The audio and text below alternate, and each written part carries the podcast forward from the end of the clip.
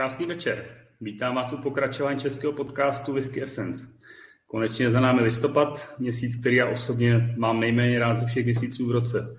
Jediný pozitivum v listopadu vidím to, že přímo láká ke sklence dobré whisky. A mnoho z vás nalákal ke sklence dobré whisky například Lagavulinu náš milý host Karel Pinka a dnešní host vás bude se snažit nalákat na tu svou whisky.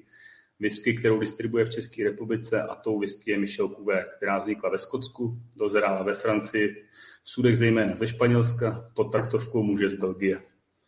Zní to, jako když pejsek s kočičkou vařili dort, ale ono to překvapivě velmi dobře funguje. Marek Lobko nám přiblíží nejen život Michel Cuvée, ale především ten svůj. Dovolte mi, abych přivítal Marka Lobka, tentokrát trošku netradičně z očí do očí přímo u mě doma. Krásný dobrý večer, Marku. Jsem rád, že jsi přijal pozvání do podcastu. Dobrý večer tobě i vám. Já si toho nesmírně vážím a doufám, že to nebude znít jako klišé, ale je to skutečná jako podsta pro mě, že tady můžu dneska s tebou tady být. Mě, mě to velice těší a já většinou se na začátek hosta ptám, co si nalil do Glencairnu. Tak já teď, co si nám nalil do Glencairnu? Uh, no, uh, nalili jsme tady po primárním zápasu Special Vetting. Uh, Special Vetting je jedna z mých takových oblíbených stálic. Když nevím kudy kam, tak Special Vetting je taková pro mě velká jistota. Já bych možná začal úplně od začátku. Jak ty jsi se vlastně dostal k whisky? Ale asi to vím úplně od mého začátku, protože já o tobě vím, že ty jsi začal vlastně s vínem? S vínem, no. Začal jsem. No, ta historie je poměrně dlouhá. Já mám vlastně za sebou dneska více třicet let ochutnávání a nechci říct pití. Tam doufám se ještě nedostávám, i když samozřejmě v porovnání asi s běžnýma smrtelníkama piju jako výrazně víc. A dostal jsem se vlastně k pití vína na hradě Starý Berštejn, kam jsem už jako dospívající jinoch chodil za mým kamarádem Milošem a on vždycky vozil nějaký vína, tenkrát z Moravy, tak jsme tam pili v té věži. No a, a potom mě začaly bavit větší a komplikovanější vína, a protože jsem profesně umělecký kovář, tak když jsem dělal interiéry v Praze v klášteře křižovníků, tak tam tenkrát byla Národní banka vín a s panem Besedou od roku dva tisíce dva, dva tisíce tři jsme tam začali pít jako velmi intenzivně víno a pak přišly záplavy a po záplavách v podstatě já jsem se odstěhoval do Francie. A v roce dva tisíce dva? V roce dva tisíce čtyři jsem jo, se odstěhoval po, no. po, těch, po těch záplavách. A ještě rok jsem to tady tak nějak šudlal a pak jsem tam skončil. A tam ty vinné kultury teda bylo mnohem víc než v Čechách, že v Čechách, když si člověk dá v lahev, tak to je to tak jako třeba jednou za čas a tam se pije víno třikrát denně zhruba a já byl u takového staršího šlechtice, který mě tam dal prostor, kam jsem si mohl dát ková, kovárnu a za, tam se začínalo pít ve tři čtvrtě na sedm ráno. Jako víno. A, a, a co, co tě to popadlo, jako, že zrovna do Francie se vydat? Hele, bylo to těma záplavama. Já jsem před záplavama měl ve Starém Mlýně byt, měl jsem tam kovárnu a během vlastně několika hodin, kdy ta voda vystoupala, tak jsem najednou neměl ani práce a neměl jsem ani kde bydlet. A mojí mámě spadl barák v tu samou dobu taky kvůli vodě, takže jsem nemohl jít ani k mamince, tak jsem zvednul telefon a zavolal jsem tomu kamarádovi do Francie a říkám, víš, jak jsi říkal, že můžu kdykoliv přijet? No tak já bych přijel. A on říká, no a jak dlouho by zůstal? A já jsem říkal, jeden, dva, on říkal týdny a říkám, ne, jsem se roky. Tak tam bylo chvilku ticho a pak říká, no jo, tak jako přijeď, tak jako dobrý.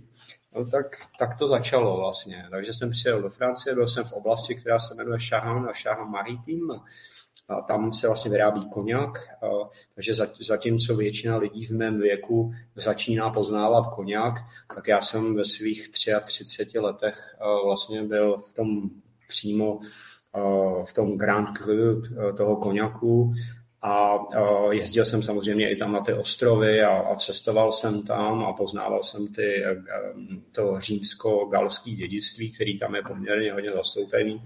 A, a vlastně seznamoval jsem se s víny z Bordeaux, který byly jenom pár kilometrů dole na jih.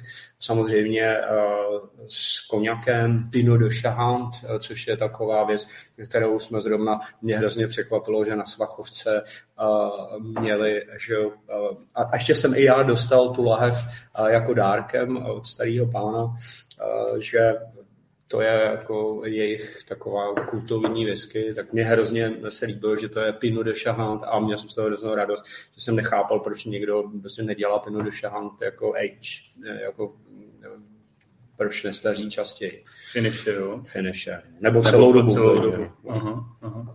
To znamená, ta oblast, kde ty si vlastně začal pracovat, teda si říkal, jako zase si pokračoval v jako řemesle? Kovář, jako jako kovář. Pokračoval jsem v řemesle a vlastně, když jsem se vrátil do Čech, tak jsem se ještě asi třeba rok tak nesměle, ale to už jsem za sebou přivezl to know-how toho opravdu dobrýho vína a hodně dobrýho koňaku, takže jsem začal i jako obchodovat s vínem, obchodovat s koňakem mm-hmm. a v podstatě k whisce jsem se dostal přes jako spoustu lidí, přes Vaška Routa, kdy nás na jednom prostoru pod Pražským hradem na Jánském vršku uh, jsme se tam začali setkávat a měli jsme tam takovou klubovnu a já tam měl koňákovou sekci a Vašek tam měl whiskovou sekci a kolega tam měl portský vína a druhý tam měl jiný vína a já tam měl francouzský vína, takže každý jsme platili trošku nájmu a tak jsme si tam vždycky tak nějak dělili, dělali jsme tam ochutnávky a ten prostor pak zůstal jako ve finále. Já bych ještě se zdržel teda u toho vína a u toho koňaku. Mm-hmm. Ty si vlastně říkal, že už si nějaké zkušenosti s vínem si měl předtím, než jsi šel do Francie. Z Čech. Z Čech. A v té Francii teda si to začal jakoby víc studovat, protože ty vína francouzský, to si ještě jako, nebo já jsem, já si čerpal ty zkušenosti z toho vína. Ta zkušenost je vlastně zatímco tady u nás se dělají sommelierský kurzy nebo něco, já se přiznám, že jsem si ten sommelierský kurz nikdy neudělal, asi si ho neudělám. Uh, protože už se tam zase spousta věcí musí a jsou tam určitý regule, zatímco v té Francii uh, se to víno prostě jenom pije a člověk ho poznává srdcem a na nic se nehraje. A to mě vlastně na tom víně bavilo jako nejvíc. Samozřejmě, když potom s tím vínem člověk obchoduje, tak už tam je takové jako nevyhnutelná jako marketingová, nebo jak, jak to nazvat. Člověk to musí nějak jako obhájit, proč to zrovna jeho víno mezi těma miliardama lahví, který tady na světě jsou, proč teda se lidi mají koupit zrovna tohle víno a ne jiný. A, a to je vlastně i důvod, proč mě vlastně obchodování vlastně baví ze všeho nejmíň. Já jsem takovej, že mě, mě baví ta věc, mě baví ten produkt, ať už je vinej nebo nevinej, ať už je to whisky, nebo to je, je třeba dobrý rum, dobrý koňak, krásný calvados, toho hezkého pití na světě je strašně moc. Ale nebaví mě tu věc prodávat, nebaví mě ta monetizace, nebaví mě ten tlak, proto pro nikoho nepracuju, jako ty. Vždycky jsem sám za sebe a nemusím se někde fotit s nějakou flaškou, o který vím, že je hnusná, jenom proto, že mám šéfa, který po mně chce nějaký report, aby jako zjistil, kolik jsem toho prodal. Takže když se neprodává, tak se neprodává a já jsem si úplně v pohodě. A ty, když jsi začal teda pracovat v té oblasti, takže jsi začal objevovat ty vína, které byly daný pro ten region a ty si vlastně s nima začal potom pracovat jako s prvníma do Čech, nebo spíš si nabral i jiný prostě vinařství? V tom regionu koňaku je právě překvapivý, že i když se tam víno pěstuje už asi sedmnáct set let, tak je hrozně hnusný. V podstatě jediný, co se z toho dá udělat, je to vydestilovat a udělat z toho kořálku. Jo, někdo to nazývá... To je, že tam je tak hnusný víno? Není tam dobrý podloží, ne? Není tam dobrý podloží a je to hodně písčitý a jenom taková jedna část, která je na skále, tak tý se, ta se nazývá Grand Champagne a ještě je tam Petit Champagne, to je jediná, která je vlastně jako skal, skalnatá A je zajímavý, že v Gaskoňsku, kde původně se dělal armaňák na skalnatém podloží, tak protože všechny ty bohatý domy se přestěhovaly na písek, tak tam je to přesně obrácený. Když je to písčitá půda, tak je to považovaný jako barmaňák, a jakože ten nízký, to je to super. A to, co bylo původně na těch skalách, tak to se tam vůbec jako nepovažuje za jako prvotřídní kvalitu. Úplně se to převrátilo. Stačilo tři sta let a je to úplně jinak. Jo, takže si tomu rozumím dobře, z té oblasti, kde ty jsi působil, jsi si musel najít jakoby ty vinařské domy, které jsi chtěl dovážet do Čech. Já jsem, já jsem to měl trošku jednodušší v tom, že já jsem jezdil do Bordeaux. Měl jsem tam kamarády a později jsem se tam našel děvče, takže jsem se přestěhoval do Bordeaux a, a protože děvče bylo z takový jako lepší rodiny, a tak měli usedlost asi sto padesát až dvě stě kilometrů víc do vnitrozemí v oblasti, která se jmenuje Périgord, kde teče řeka Dordogne. A tam to poznamenovala stoletá válka mezi Angličanama a Francouzema, kde na levé straně byly anglické pevnosti a na pravé francouzský. A já, protože jsem jako milovník středověku a středověkých hradů, tak pro mě to byl ráj na zemi. A přestože se mi tam strašně líbilo, tak stejně jsem od té milé slečny jako potom utek a utek jsem zpátky jako do Čech, že ty kulturní rozdíly vlastně pro mě byly zásadní. Sice jsme mluvili jako francouzsko-anglicky, potom jenom francouzsky většinou a doma, ale a bylo to tam nádherný, nádherná usedlost, nádherný víno, špičková gastronomie, ty nejlepší destiláty, který si dovede člověk představit, protože to, co se sem dováží za koňák a přeprezentuje se to jako vrchol, to tam vůbec není. Ty starý dědové, co tam mají v těch stodolách, to by převálcovali všechno. A to bylo právě to ono, že člověk mohl chodit takhle prostě jenom v jedné vesnici, kamkoliv jsem přišel, tak prostě nebylo možné být jako střízlivý v podstatě, protože před těma x lety jsem byl vlastně jedinej jako exotický prvek z východu. Oni ten jako pay the est, to tam začíná už v Německu, všecko už je pay the est, ty lidi jako z východu, takže já když jsem se tam zjevil, jako oni z toho byli jako úplně uvytržení a vždycky a vždycky tam natáh prostě něco z toho strašlivě starého sudu a to byly koňaky, které byly šedesát, sedmdesát, osmdesát, devadesát let starý a furt tam na tom sudu prostě jako leželi a pak samozřejmě mě brali do těch míst, míst kde byly takové ty pádí, tam to prostě takový ty plesní místa s pavučinama, kam nikdo nechodí, že jo, a už jako dlouho. A to byly lidi, kteří se tím už dávno neživili, jo, a, a měli to tam a to, to bylo pro mě ta nejhezčí zkušenost. Takže jsem vlastně kovařil a už odpoledne, jako to už bylo většinou nějaký piknik, se jezdilo a to, takže tam jsem kovařil těch jenom třeba šest hodin denně, na rozdíl od Čech, kde jsem dřel třeba jedenáct, dvanáct, někdy jsem dělal šestnáct hodin, někdy jsme dělali dvacet čtyři. Já jsem je exportoval třeba i do Skotska, jsem tam jako rekonstruoval na dálku nějaký prvky z nějakých gotických pevností a tak. No a takže skvělá zkušenost a vůbec jsem nevěděl, že mě to jednou foukne tím, že mě to vlastně bude třeba živit částečně. Teda. Takže ty si vlastně k těm vínům si přibral koňaky a ty, ten tvůj... Koňak a víno bylo součas, současně. Současně. Jako. A který, který koňak si třeba vozil nebo ještě vozíš? Já, já jsem měl roznou radost toho, že jako kovář francouzsky se řekne Forgeron a jedna značka Michel Forgeron a bylo, když jsem zaťukal na dveře a tam byl takový dobrý, takový hezký člověk a říkám, budu říkat česky, říkám, dobrý den, vy jste pan kovář. A on říká, ano, to jsem já. Říkám, no já jsem taky kovář, ale chtěl bych si od, nás koupit, od vás koupit ten koněk, tak to bylo takový to. A tak dobře, a koněk Forgeron, vozil jsem koněk Menard, přivezl jsem do Čech značku Dupuis, Baš Gabriel jsem, a potom jsem měl ještě pár experimentálních nějakých jako značek, ale v podstatě problém s koňakem je, že je to hrozně zajímavý, nesmírně komplexní nápoj, ale v podstatě ty, ta senzorická, ty senzorické parametry s, s, s, jsou si hodně podobný.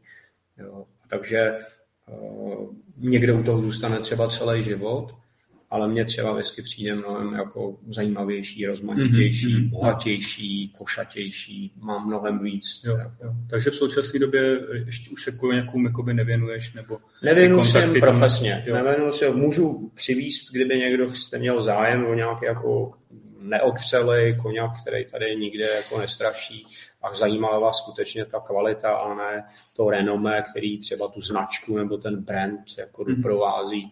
Jo, že vždycky, když někdo na mě chtěl zapůsobit a vždycky začal šlehat, že pije Ludvíka a takovýhle, to mě vůbec nezajímá. Jako.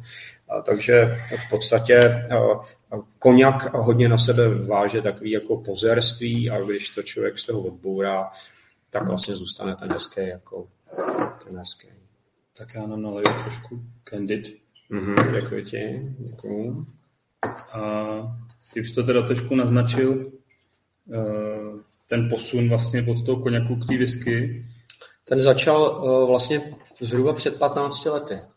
No, a byl to opravdu vášár routů a děkuji ještě jednou Václavovi, že byl vždycky jako sdílnej, kamarádský, do dneška je velmi sdílnej a kamarádský. A přestože bylo v období, kdy jsme se třeba neviděli i několik let, tak jako furt jako na tom Sichrově aspoň jsme se jako vydávali a to, a to bylo hrozně jako milý. No ale Váša, že ten má úplně, jak bych to řekl, pro něj to Skotsko je jako srdeční a, a pro mě vlastně Skotsko je až jako sekundární. Jo, že Skotsko já poznávám hlavně skrze tu whisky, kterou piju, ale nemám ho rozhodně najetý jako on a vlastně se tam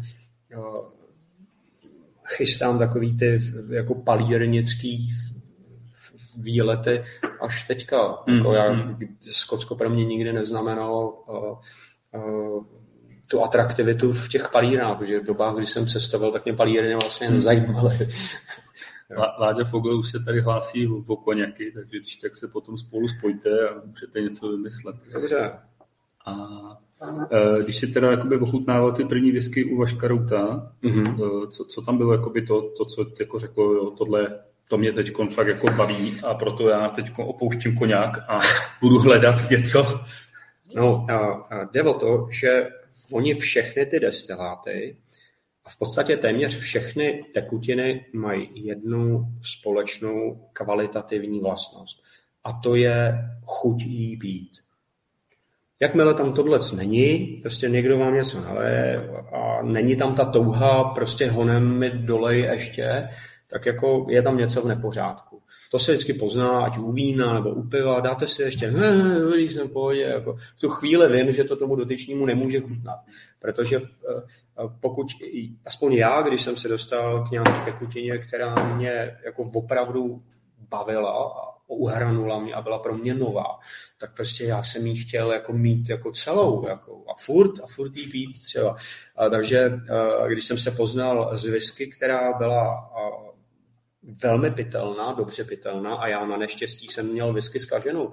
Takže já jsem sedmdesátý třetí ročník a za dob komunismu a i lehce po komunismu, když mi bylo sedmnáct, osmnáct, tak ty lidi, kteří měli pozvánky, ty, jak jsem měl, poukázky do Tuzexu, Bony. Kde se za bony kupovaly, tak kupovaly balantínky, takový ty různý, teď nechci hanět nějaký jako brandy, ale prostě takový ty věci, které tenkrát byly považované za top a dneska je to aspoň mezi těma vyskařema, kamarádama považovaný za něco, co by se normálně jako nedal.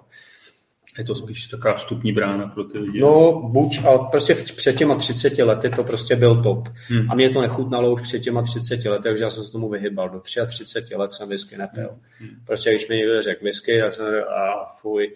A, a, a dneska právě, když mi někdo říká whisky, fuj, to já nepiju, říkám, to si neměl jenom tu dobrou, to je jenom to, to je jediné, co se ti stalo. Nebo někdo říká, že nemá rád umění, no tak prostě možná koukal na nějaký jako bizára jako věci, ale jsou krásné věci na světě. Je krásné umění, jsou krásné filmy, je krásná literatura, je krásný pití, krásný vína, krásný ženský a pokud to člověk nevidí, tak je buď magor, anebo slepec prostě, no a to jako musí člověk hledat, nesmí člověk ustrnout, jo. Jako kdyby člověk, já nevím, ochutnal ve svých sedmi letech prejt a a prostě měl pocit, že uh, už si nemůže dát jako vepřovou panenku, protože to bude vlastně furt to samý. Jo, a prejt je vlastně takový jako špatný blend, takový prejt. Prejt je špatný blend. Jo, až jsme si rozuměli, já jsem z řeznický rodiny. Možná ty přirovnání. To je pěkný přirovnání. No a ty jsi mi z toho utek z té otázky, tak co, co tě tam teda u toho Baška, když jsi si jako dal, tak to bylo to první, jo, tohle chci ještě, nebo... Ne. U Vaška, a Vaška uh, si pamatuju, že to byly uh, signatory uh, alhování. Mm-hmm. A bylo toho strašně málo. A on vždycky se Váša rozplýval, že prostě tadyhle z té lahve tu má, já nevím, v nějakém jako malém množství a, a je to vzácný opravdu. A mně vlastně se hned zalíbila za A ta raritnost a líbilo se mi na tom, a to je do dneška u whisky, že aspoň těch seriózních producentů, že je to vlastně snad jediná tekutina na světě, kde absolutně jasně zdokumentovaný, krom vintage koňaků a armaňaků, že je tam datum destilace, je tam kolik se toho vydestilovalo, jak dlouho to zrálo, kdy se to stáčelo a kolik bylo lahví. To je naprosto nádherná, transparentní prostě věc a ta věc už nepotřebuje další jako marketing. Je to prostě jasný, evidentní a čitelný pro každého člověka a, a, to, a to, to, to mě chytlo. A navíc ta chuť, ta vůně, ta krása, celá ta kultura a, a samozřejmě tím, že jsem chasník z českých luhů a hájů, tak prostě mám blízko k pivní kultuře, no a piva, to je prostě polovina cesty k whisky a my jako Česko, nebo Čechy, Morava, Slezsko, jsme sladovnická velmoc a já jsem nikdy nechápal, proč se třeba prvotřídní whisky nevyrábí zrovna tady a vyrábí se někde ve Skotsku, kde furt prší, nezrní, plesniví a prostě pokud to nezdestiluju, tak mi to buď schnije a nebude z toho nic, anebo mi to seberou, zkonfiskují Angličani. Jako. To jsem vůbec nepochopil. Jako. Ale stalo se, Skoti tam jsou, ale třeba za tři sta čtyři sta let to bude zrovna tady. Jako. Nevím, ne. Jako. No, to musí být s tím globálním oteplováním, že Skoti to tam brzo zavřou. Jo, jestli jim tam prší o to víc, tak jim taky letuju. Jako. Prší jim o to míň. O to míň, hmm. jo. Takže nemají vodu. No, nemají vodu. Nemají. Je to tak. Okay. Uh, takže ten moment vlastně, kdy ty jsi přišel k whisky, tak jsi si jako řekl v tu chvíli, že už jsi byl dovozce koněku a vína. A jsi říkal, ty jo, já bych chtěl něco takového taky jakoby vozit. Ale vůbec neobchodně. Ne, ne, ne. Já jsem vůbec jako neobchodoval s whiskou. Já jsem jí začal pít, začal jsem jí mít rád, ale vzhledem tomu, že ten český rybníček je tak strašně malý, tak mě vůbec ani ve snu nenapadlo, že bych se někdy dostal do pozice nějakého dovozce. Až jednou přijedu do Francie k mému kamarádovi, který bydlel v kostele ze dvanáctého století, pan se jmenuje Michel Patoa, tak prostě jako sedíme, pijeme a on říká, hele, a měl bys jet do Burgundska. A já říkám, do Burgundska nepojedu, tam moje drahý víno mě nezajímá. Prostě drahý víno. Drahýho vína všude hodně. A on ne kvůli vínu. Tam se vyrábí fakt suprová whisky. A já jsem se tenkrát uchecht. Prostě. Říkám, promiň, ale jsem ti do prdele. Prostě já nepojedu tři sta kilometrů někam do Burgundska, abych ochutnal nějaký nechutnej francouzský Utrecht prostě. A on, ne, jako to je fakt jako super. Já říkám, jako absolutně nedůvěra. A prostě hučel do mě snad dva nebo tři dny. A že jako je to hrozně zajímavý pán, ten pan Couvreur, a že opravdu dělá hrozně toho málo a je to hrozně zajímavý a tohle. A to jsem jako s velkou, s velkou strašlivou skepsí jsem teda do Burgundska jel. A výsledek tady dneska vidíme a některý s náma jako ochutnáváte, že prostě starý pán mě uviděl a taky jsem pro něj byl exot z východu od někač a on, tam je to takový, že když se zeptá, když s něma mluvíte s těma lidma anglicky, on říká jako, že jste z Československa, tak on je vždycky Čeko, či, Čeko, Čekoslo, what? Jo, tak to je takový srandovní, ale pán samozřejmě byl velmi kultivován a vzdělán, tak ten hned věděl, co je Československo, kde je Praha, v Praze i byl a, a znal to. A i hned takhle, jak jsem přijel, tak po hodině z povídání kdy mě jako, tak jako zkoušel, kdo jsem, jaký je můj background nebo zázemí, co mě zajímá, co mě přivádí. A když jsem mu řekl, že vůbec nepřicházím jako obchodně, že jsem mu nepřišel vykládat, jak všechnu tu jeho produkci skoupím, něco takového, co oni tam slyší třikrát za odpoledne, vždycky přijde nějaký pracháč, který si myslí, že prostě vás si vás tady všechny koupím a prostě všechno koupím, celou produkci koupím, fabriku, všechno. Tak prostě oni uh, se tomu tam jako smějou a říkají, no víte, my jako nemáme nic, co bychom vám prodali. A ten starý pán mě vzal do sklepa a tam jsem zažil tříhodinový diskový koncert, který je neopakovatelný, to se už nikdy nestalo, i když jsem se tam vrátil do toho sklepa třeba třicetkrát a prolez jsem ho tam třeba ještě důkladnějš a tohle, tak prostě tato exkurze přímo se starým panem byla prostě top, top. Hmm. Prostě. Jsme ochutnávali whisky, který byly třeba čtyřicet, padesát, šedesát let starý a to bylo prostě něco takového, že co to bych přál každému milovníkovi whisky, aby zažil to, co já jsem zažil s panem Kuvrérem a ještě předtím, co jsem zažil s těma starýma dědulama v tom koněku. Že ty starý lidi jsou takový srdeční a nejde jim vůbec o ty peníze a to se mi jako líbilo. No, vždycky. A to znamená teda, ty jsi se jako nezištně vydal teda za tím Kuvrérem, aby si vyzkoušel teda, co tam teda v tom Burgundsku jako kutí.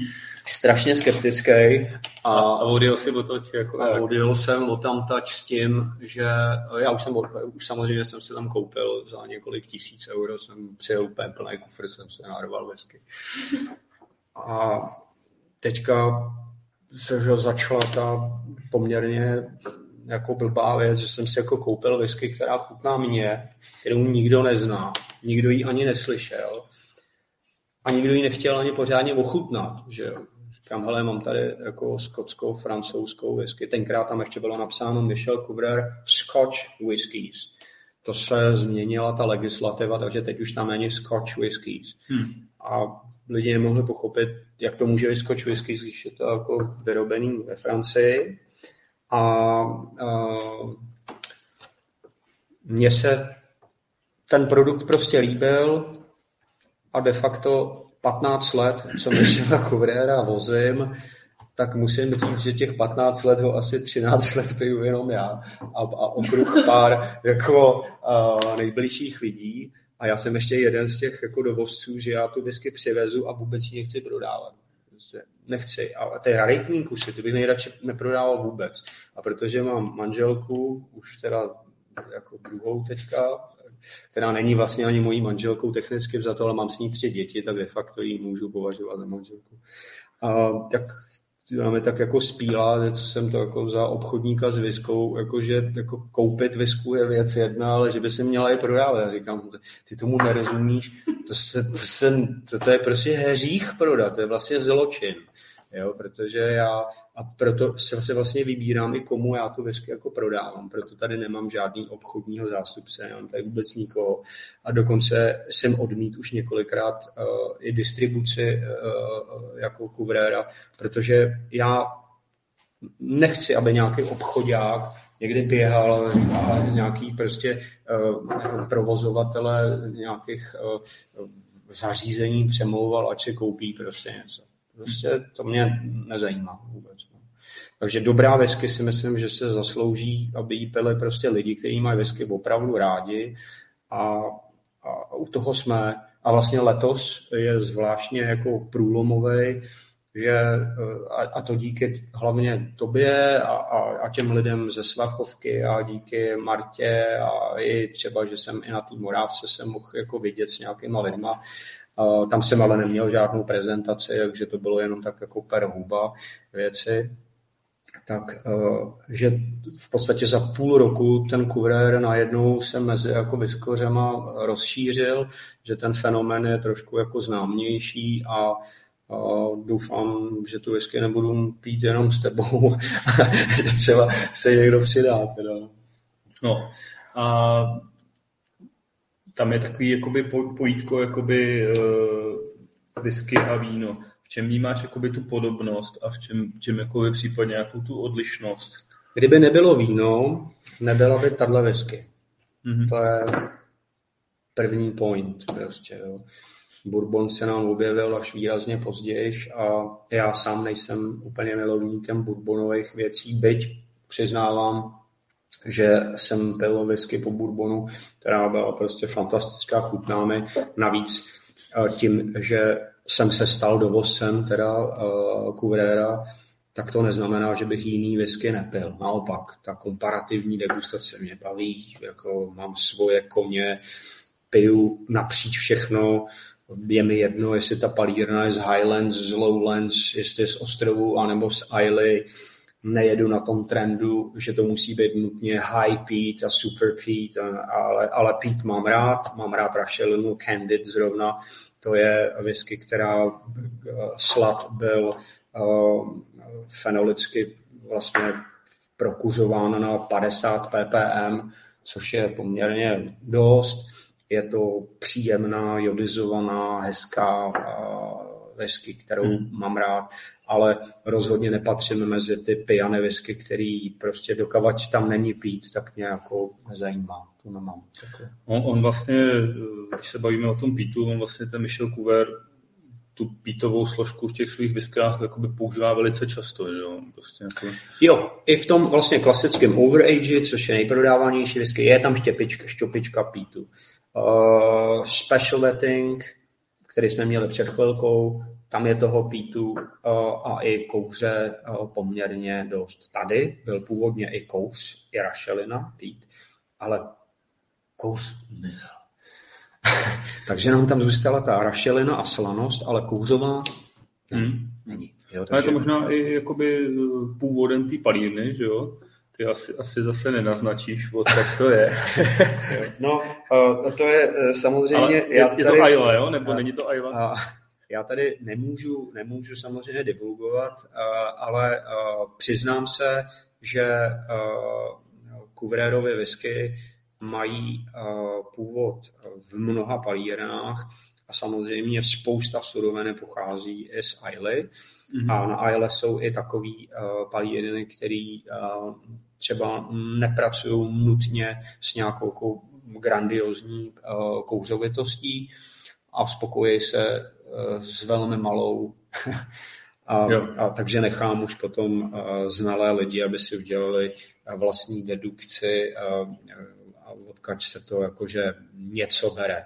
Ale Candid je teda z jedné palírny, ale třeba Overaged je z pěti palíren, Special Vetting je ze tří palíren.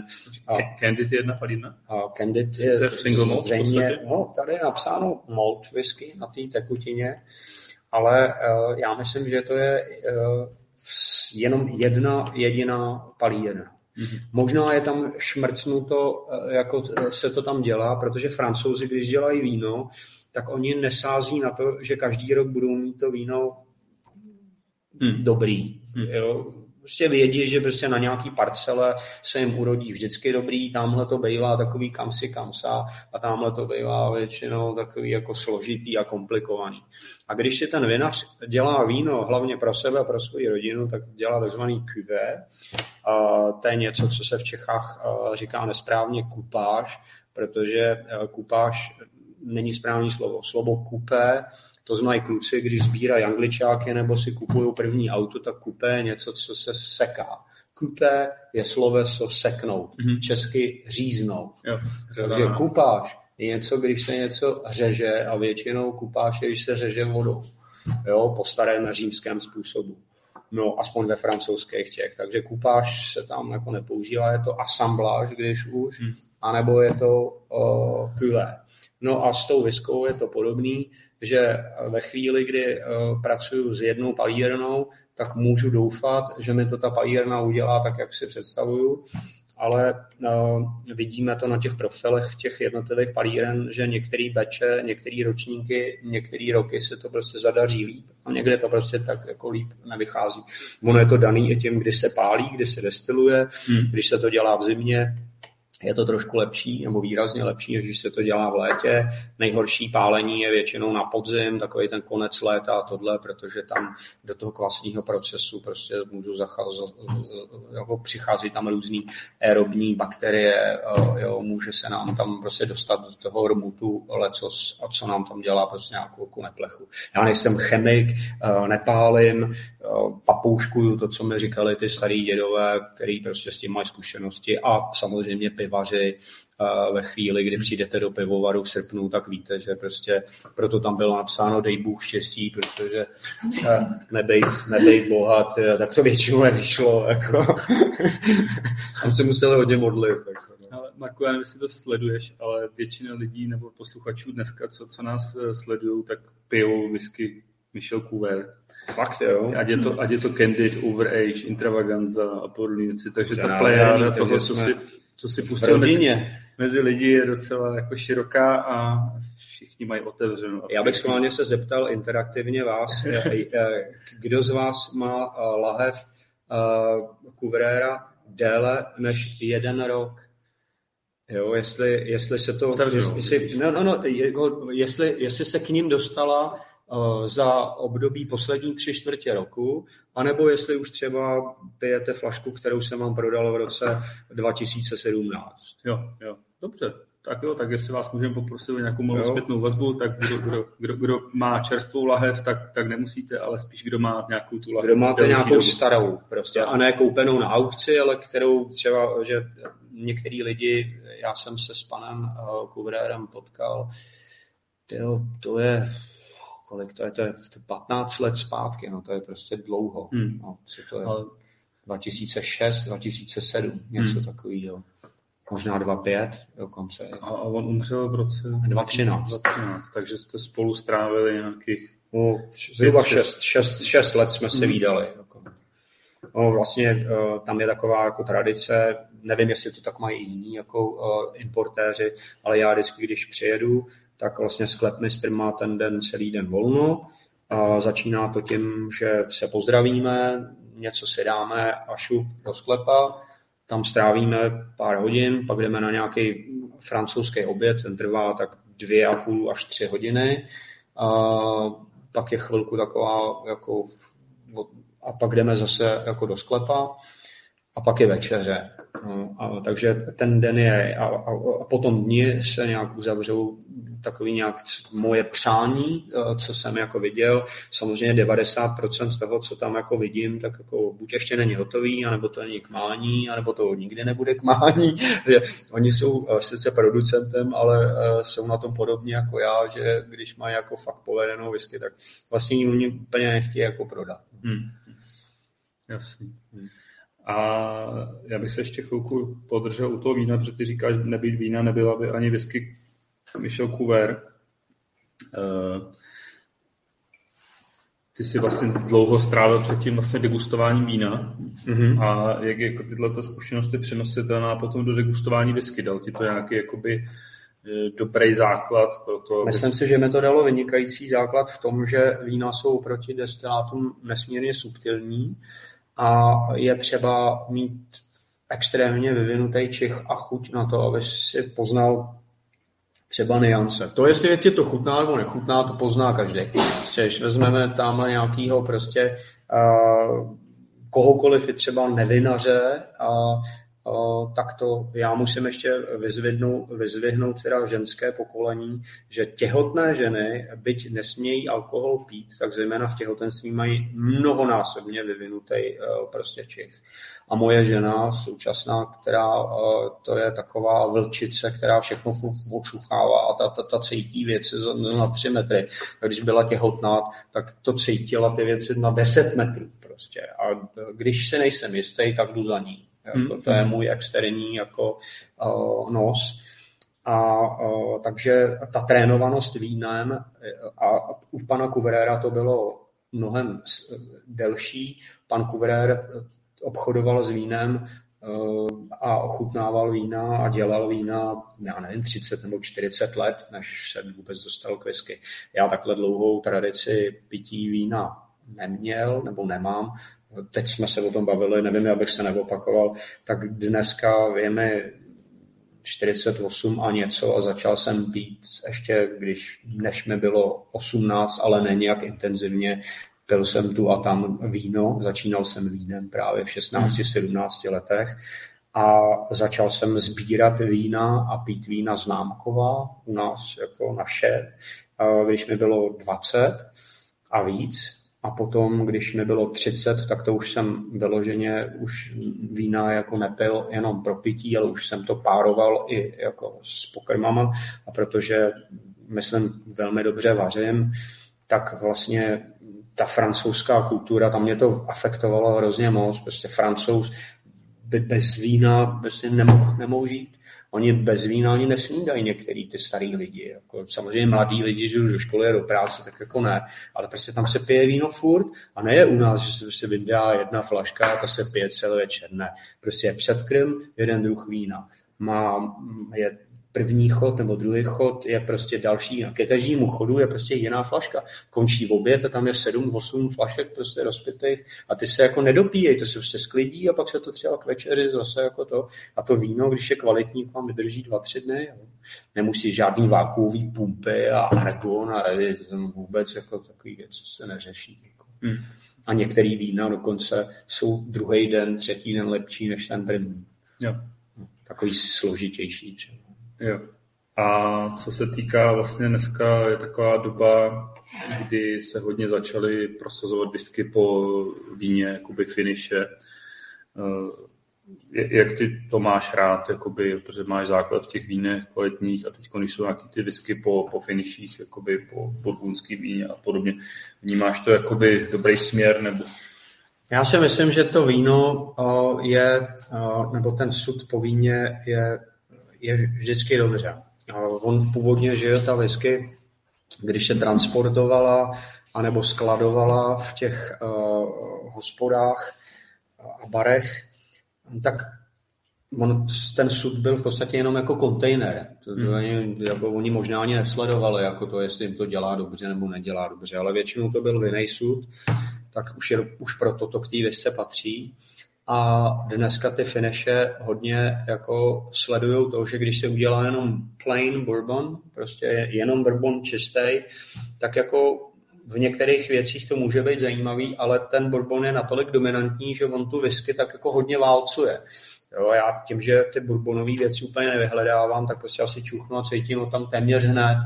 A, a ten... A, wine cask tomu dodává takovou jako eleganci, takovou nějakou jako linku. Ne vždycky se to povede, to je taky jako nutno hmm. říct, a, a, a proto platí ta zásada, kterou říkal právě starý pán Couvreur, že strašně mu záleží na tom, jak je ten sud kvalitní.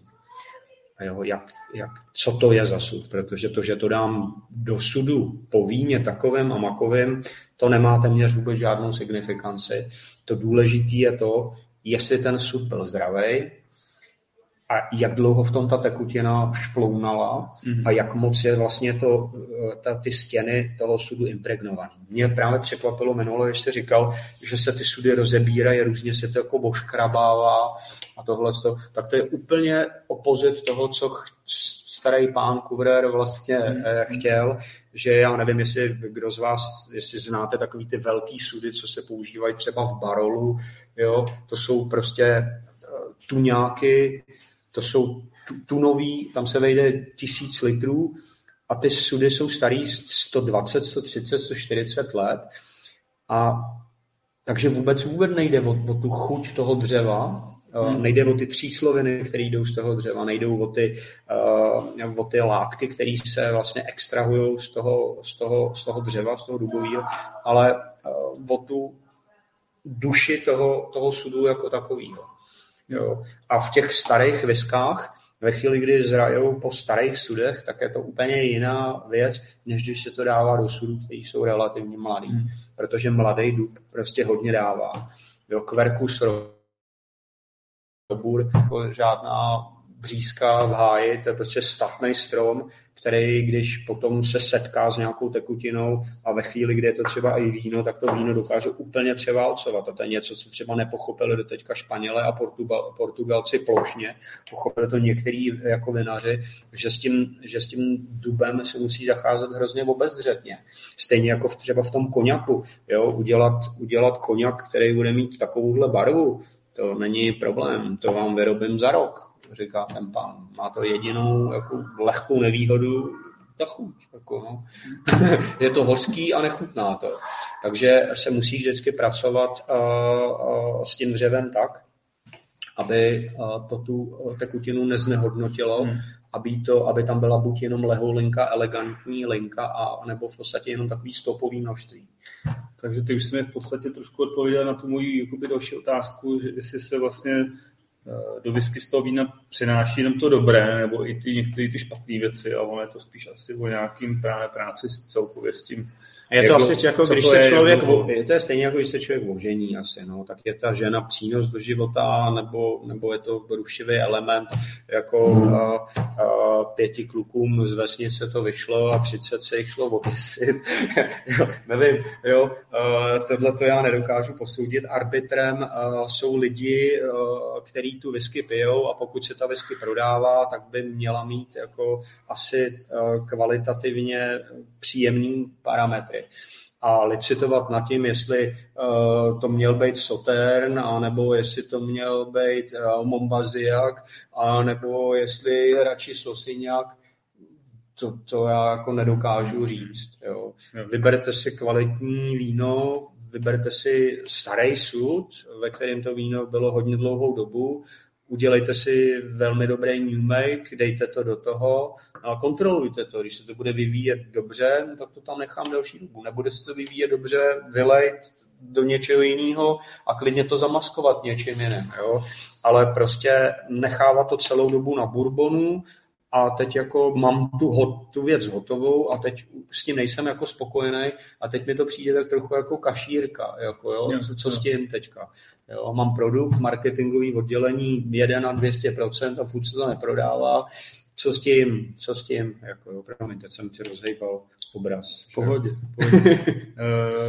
Když se bavíme teď ještě o těch vínech, u, u, u Michela Couverta jsou taky jakoby, nějaký tyhle vína, jako klasický francouzský, nebo je to vyloženě o...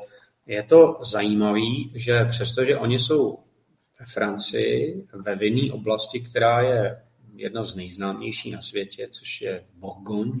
Tam jsou ty takzvaná velká francouzská vína. Já je piju, krom bílých vín z Burgundska, který mě baví. Červený víno piju velmi okrajově a pouze, když jsem pozván, protože lahev za tři sta euro, vypiju to, nechci říct, že mě nechutná, aby mě nevyhodili z toho domu, kde jsem byl pozván, ale ve chvíli, kdy si můžu vybrat, tak si prostě radši koupím za dvanáct euro prostě o tři sta kilometrů níž nějakou ronu, nebo nějaký kostelidným Rivesa z Languedoc, někde, kde prostě jsou ty vína hutný, plný, krásný hmm.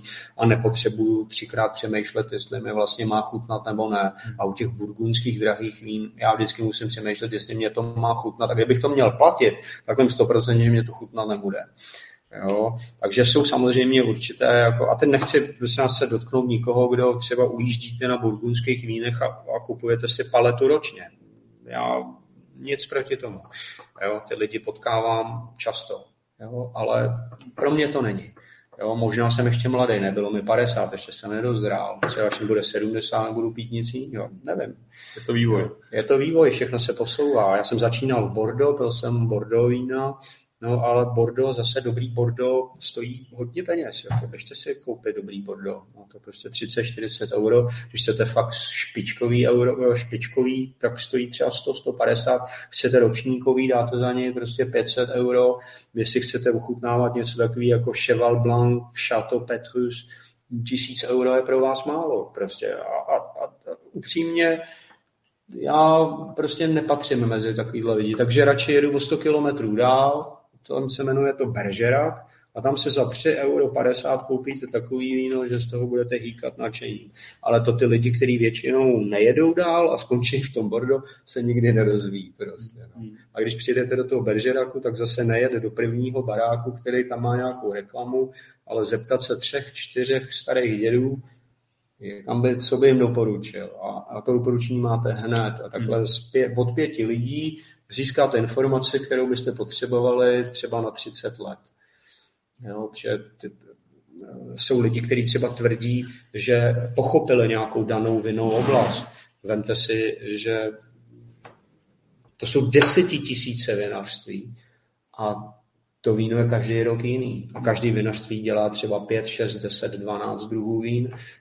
To není nikdo, snad možná umělá inteligence bude jednou schopná to nějak jako zanalyzovat a pozbírat ty data jako z lidí, ale zase to musí být z lidí. Umělá inteligence podle mě jako nebude schopná ty věci jako chutnat. Takže je to vyrábí i whisky umělá inteligence, že? Takže... Je to možný, ale, ale prostě ta, ta erudice vina je strašlivě komplexní. Ono je to asi i v té v whisce, ale prostě u whisky máme výhodu, že prostě ve Skotsku máme nějakých sto plus palíren a zorientovat se ve sto plus palírnách i začátečníkovi nebude trvat díl než třeba padesát let. Hmm. A když přijedete do nějakého jiného regionu, kde je osmdesát tisíc vinařů a, a je vám padesát, tak prostě nepochopíte ani jednu setinu toho, co tam jako je. Prostě nejde. Prostě to nejde.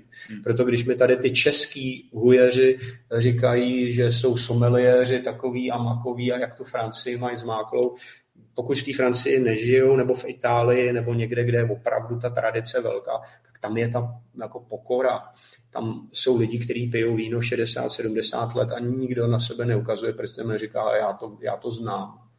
Ne, to tam nenajdete. Ty lidi jsou pokorní. Jako. A jsou teda ty sudy s tady tím vínem u Michela Kubera ve sklepě?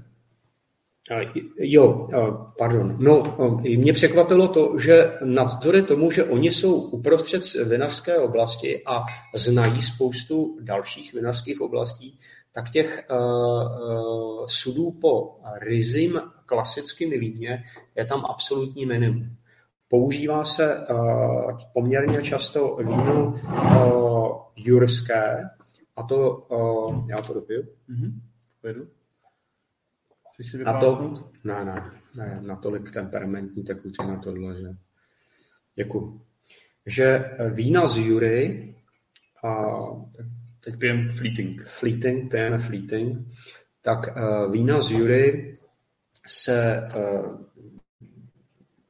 mají určitou charakterovou podobnost s sherry, ale se suchou sherry. Tak je to víno, který zraje pod závojem, česky řečeno, který ten závoj zabraňuje vlastně a, přeměně toho vína ve vinek, jak se to řekne, ve, v ocet, s octovactění. To tam nedochází jenom díky tomu, že je tam takový, takový protektivní a, a závoj z takových kvasinek. A je tam velká spousta vzduchu v tom sudu a zraje to oxidativně. Podobní uh, jsou sherry, jako je třeba Oloroso nebo Palomino Fino, hmm. tak takovýhle tam mývají. A jedním z velmi zajímavých produktů v tém juře je vin de paille, což je v překladu české, nebo česky je řečeno víno slámové. A to slámové víno zraje v jiných druzích sudů. A ty slámový vína, podobně jako u nás, jsou samozřejmě velmi sladká, jsou velmi jako... ten buket a chuť jsou naprosto nádherný. A já jsem ti přinesl, tamhle je jedna ukázka spirály. Je to neexistující už lahev, bylo vyrobeno jenom pět set půl litru na celou země kouli a za osmnáct let bude další. Mm-hmm. já jsem... Bude dneška? No, uh, bude dneška asi za šestnáct. Tak, jo, takže stačí, jo, myslím si, že to byla jedna, jedno lahvování minulý rok. Já jsem si udělal rezervaci, měl jsem to tam na hromádce a než mi to naložili, tak z mý hromádky někdo prostě ty moje zrezervované spirály vzal a někomu je prostě prodal. omylem, protože tam nebylo napsáno, že to jako rezervé, bylo to tam jenom někde hození, a takže já jsem o spirálu, na kterou jsem čekal uh, deset let, protože když už jsem koupil tuhle, jak jsem se pídil a byl tam založený sud nový, mm-hmm. jsem říkal, tak až bude, tak jako chci, tak jsem to deset let sledoval a stejně jsem to neuhlídal. Mm-hmm. Takže uh, Van de Pai, uh, slámová vína z Jury, fantastický. A nemáme tady uh, to jurské víno, klasické, což jsem teďka přivez. Podařilo se mi ukořistit jenom dvacet čtyři půlitrových lahví. Dvě jsem vypil, zůstalo dvacet dva, jedna otevřená a jednu jsem, nebo dvě jsem uh, prodal, ale hrozně rád. Uh, a tak to je taková oříšková a je jenom deset let stará a těch se mi bylo jich tři tisíce lahví a urval jsem pro Českou republiku dvacet čtyři. Spirály, o kterých jsem mluvil, tak těch jsem utrhl asi, asi pět lahví. No a jsou některé věci, které jsem třeba se mi podařilo koupit jenom tři lahve. Hmm. A pak tady máme na tvém baru je půlka věcí, které zase naopak máme na celý země kouli jenom my, nikdo jiný.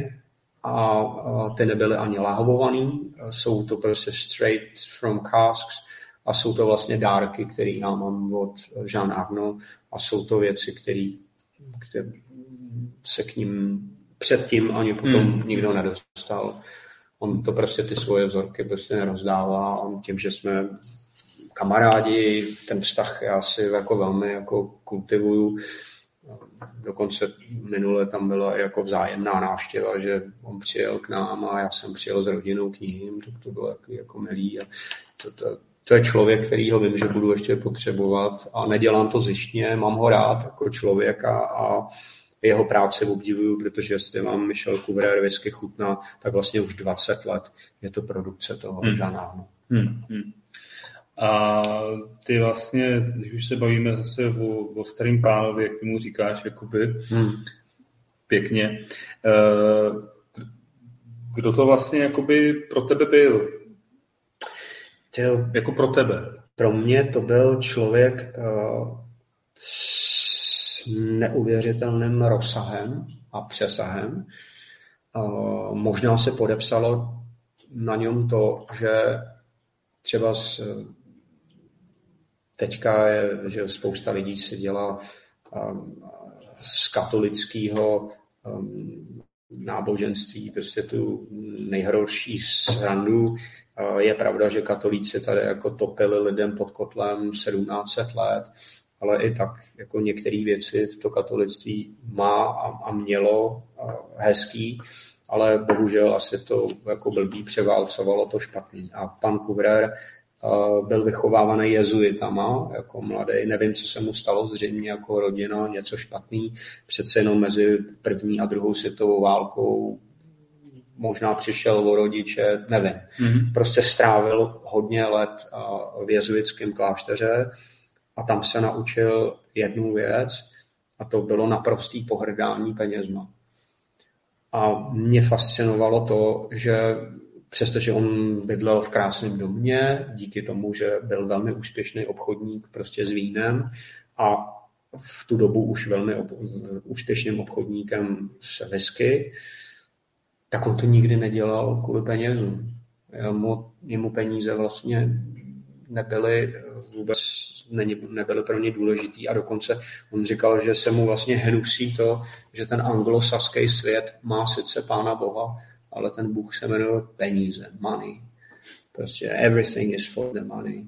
A, a, a, to, a to mě vlastně to mě strašně jako zapůsobilo, že on lahev, kterou ano, je drahá, jsou ty Couvreurový whisky zejména teďka, jak, jak už tady není a vlastně převzala to jeho dcera a její, její fešák, že jo, tak ty tak jako odpor k penězům nebo pohrdání peněz jako nemají. Mm. To se jako...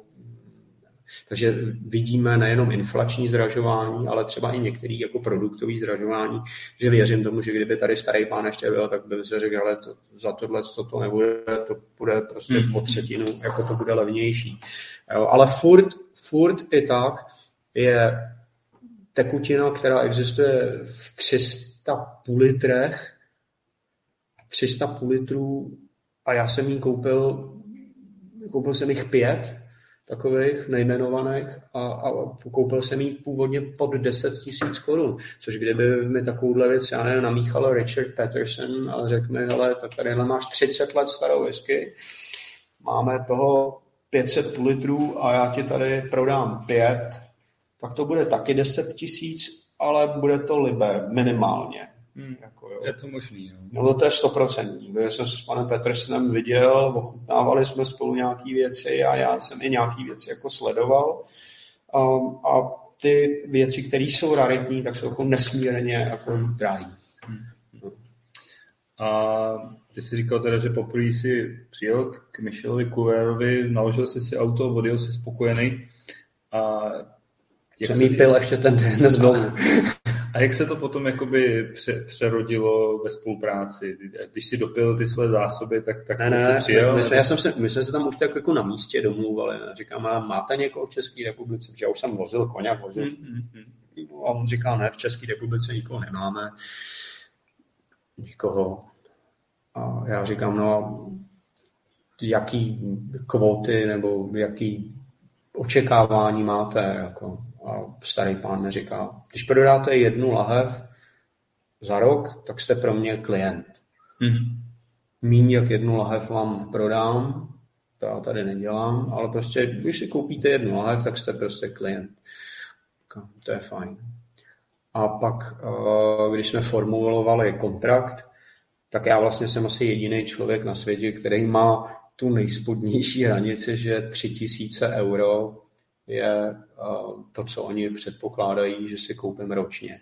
No, tři tisíce euro je něco, co je ekvivalent zhruba sedmdesát pět tisíc a zhruba padesát tisíc se vypije jenom v mojí domácnosti. Takže to, tuhle kvotu jsem jako dlouhá léta plnil bez problémů. Tak to, tak to pojmenoval dobře, že jsi klient. jsem, jsem klient. No. A samozřejmě jsem se snažil to trošku jako monetizovat, ale mě vždycky vlastně děsilo to, že každý vždycky takový uh, ty lidi z toho obchodu tak vůbec nepochopili, že to je kultura nějaká, nebo že to je jako produkt srdce. Oni se na to vždycky dívali jenom jako, jak, jak se to dá jako monetizovat. Hmm. A teď mi začali jmenovat ty problémy, proč by to jako nemělo jít. A já jsem z toho prostě vždycky z té schůzky byl úplně zničený, protože uh, mě... Zatímco mě pan Couver přesvědčoval, že mám ten nejhezčí produkt, který můžu mít, tak ty český obchodníci mě přesvědčovali, že jsem se vybral hrozně špatně, protože to nikdo nezná, nikdo to asi nebude chtít, hmm. proč by to měli lidi pít. A to bylo jako obrácený, no, takže zhruba deset let jsem se tím jako nezrušoval. Jasně. A... Ty jsi potom teda vlastně ve Francii si postupně opustil, vrátil jsi se do Čech, tam už vlastně probíhala nějaká spolupráce s Michel Couver, kde předpokládám, že když jsi ještě ve Francii byl, tam byl poměrně často. No, já jsem začal, já jsem uh, už byl asi rok v Čechách, když jsem, když jsem uh, jel ke Couveru. Takže to už jsem tam žil, ale furt jsem třeba jezdívával třikrát, čtyřikrát za rok a, a třeba jsem strávil furt měsíc nebo dva, ještě furt v této rané fázi, to jsem ještě neměl rodinu, že? A tak jsem si mohl jako dělat, co jsem chtěl.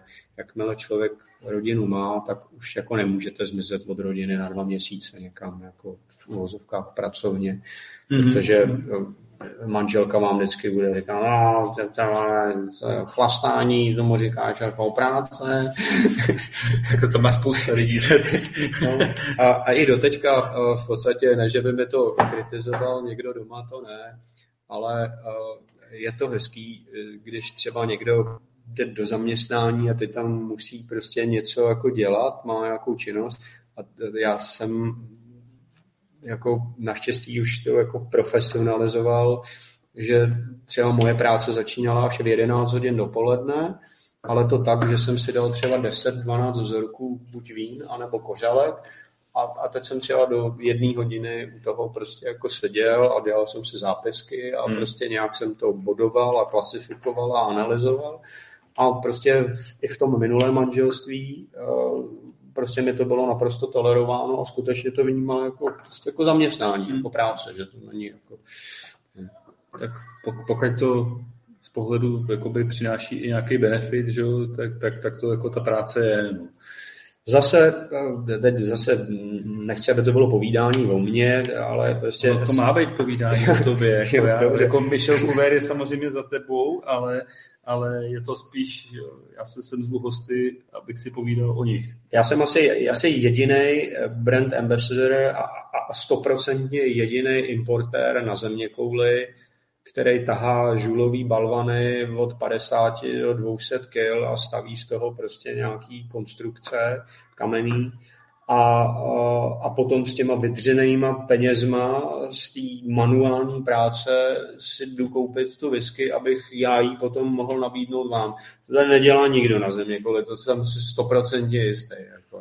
Neptal jsem se u Couvéru, kolik tam mají uměleckých řemeslníků nebo řemeslníků, že já jsem původně dělal teda umělecký kovářství a už teďka se tomu řemeslu de facto nevěnu a vyměnil jsem to za to práce s kamenem a jestli mi to zdraví dovolí a, a, a všecko, tak bych rád udělal tu fúzi právě těch kovaných prvků a těch nádherných jako přírodních kamenů, protože kovaný železo a, a, a krásný dřevo a nádherný kámen, to je prostě podobná krása, jako máme ve whisky, že prostě chvíli tam není ten slad a není tam ta voda hmm. a není tam... Takže jsou to pro tebe takový základní stavební kameny. Prostě, a navíc i ten živel, jo, ten oheň, který byl v tom uměleckém kovářství, jak tady ten oheň, i když dneska jako většinou v jiný podobě, málo už v těch destileriích se při, přitápí pod kotlem uh, uhlím, ale prostě donedávna jsem ještě byl v různých palírnách, kde prostě otec se synem se střídali dvacet čtyři hodiny šichty a prostě házeli tam lopatou prostě pod kotel. Jako, mm. jako furt takhle to bylo. Někde to tam ještě možná mají. Petr Housek se nás ptá. Ano. My jsme to asi úplně zamluvili, nebo respektive předpokládali jsme, že, že, že vlastně ty naši posluchači znají jakoby vývoj ty uh, whisky Michel Couver. Ale my jsme to vlastně neřekli, že, že Michel Couver opravdu jenom staří whisku. Jo, že nepál, že nemá, jo, ale, ale ne, já vám ještě, ale můžu, můžu ti tady ukázat jednu věc. Já tam mám telefon, jsem se někam položil. Já to ukážu. Uh, možná vás to potěší, možná vás to zničí, ale uh, najdu si tady Jean Arnaud. Jean Arnaud mi zrovna včera posílal jednu věc, která je zajímavá a to je tohle. Nevím, jestli vy to tam uvidíte. Otočí se to a to je tohle. A to ještě dám blíž, klidně se nebojím. Ještě klidně blíž, takhle, takhle. Vidíte, je to nově nainstalovaný destilační aparát, který je přímo ve Francii, protože se Couvérovi připravují na to, že Brexitem se možná začne komplikovat dodávky mm-hmm. ze skotských palíren a ve chvíli, kdy samozřejmě tu značku Michel Couvér tady vdupávali desetiletí, tak by nechtěli, aby to skončilo jenom tím, že mm. jim Skoti řeknou, že už jim prostě žádný new make neprodají. Mm. Takže oni se na to mentálně i fyzicky připravujou. A v podstatě z toho, co jsem slyšel, tak uh, chtěli by navázat na to, to, co chtěl starý pán, a to pracovat se starýma sladovnickýma odrůdama, který už nikdo nepoužívá, protože je to ekonomicky nezajímavé. Hmm. On je teda teď trošku takový jakoby obrození tady těch starých. Jo, jsou různý recesy. A takže to, takže to bylo fajn. To znamená, jakoby bude opravdu padlina single malt whisky v, přímo v místě. Přímo Bois-de-Boulogne a nedaleko, nedaleko krásného města středověkého Bonn. Jestli tam je, znáte třeba Hospice de Bonn, hmm. taková známá jako vína. A, a to, to jsem se vlastně chtěl teda na to navázat a vlastně trošku odpovíme i na tuto odpověď. Michel Couver získá whisky ze Skotska a kupuje vždycky new make nebo kupuje i stařenou whisky? No, samozřejmě, když začínala ta značka, tak uh, pan Couver, protože měl mimořádný nos a mimořádný patro, tak vždycky přijel do konkrétní palírny, očuchal si to, co chtěl, to, co mu vonilo nejvíc, si je ochutnal, selektivně nakupoval. Ať už to byla whisky stará nebo mladá, mm-hmm. ale kupoval whisky, které klidně byly dvacet i třicet let starý, jako, mm-hmm. jo, protože v těch warehousech prostě no. byly věci, které v těch sedmdesátých letech byly k mání. No. Teď já budu přemýšlet možná nahlas, ale v době, kdy on vlastně si tady ty staré ty věci kupoval, tak ještě bylo legální vlastně ze Skotska teoreticky vyvést sud. Jo. Dneska už vlastně single malt musí být na, naflaškovaná ve Skotsku, takže si, mi to přišlo jako, že by musel tak.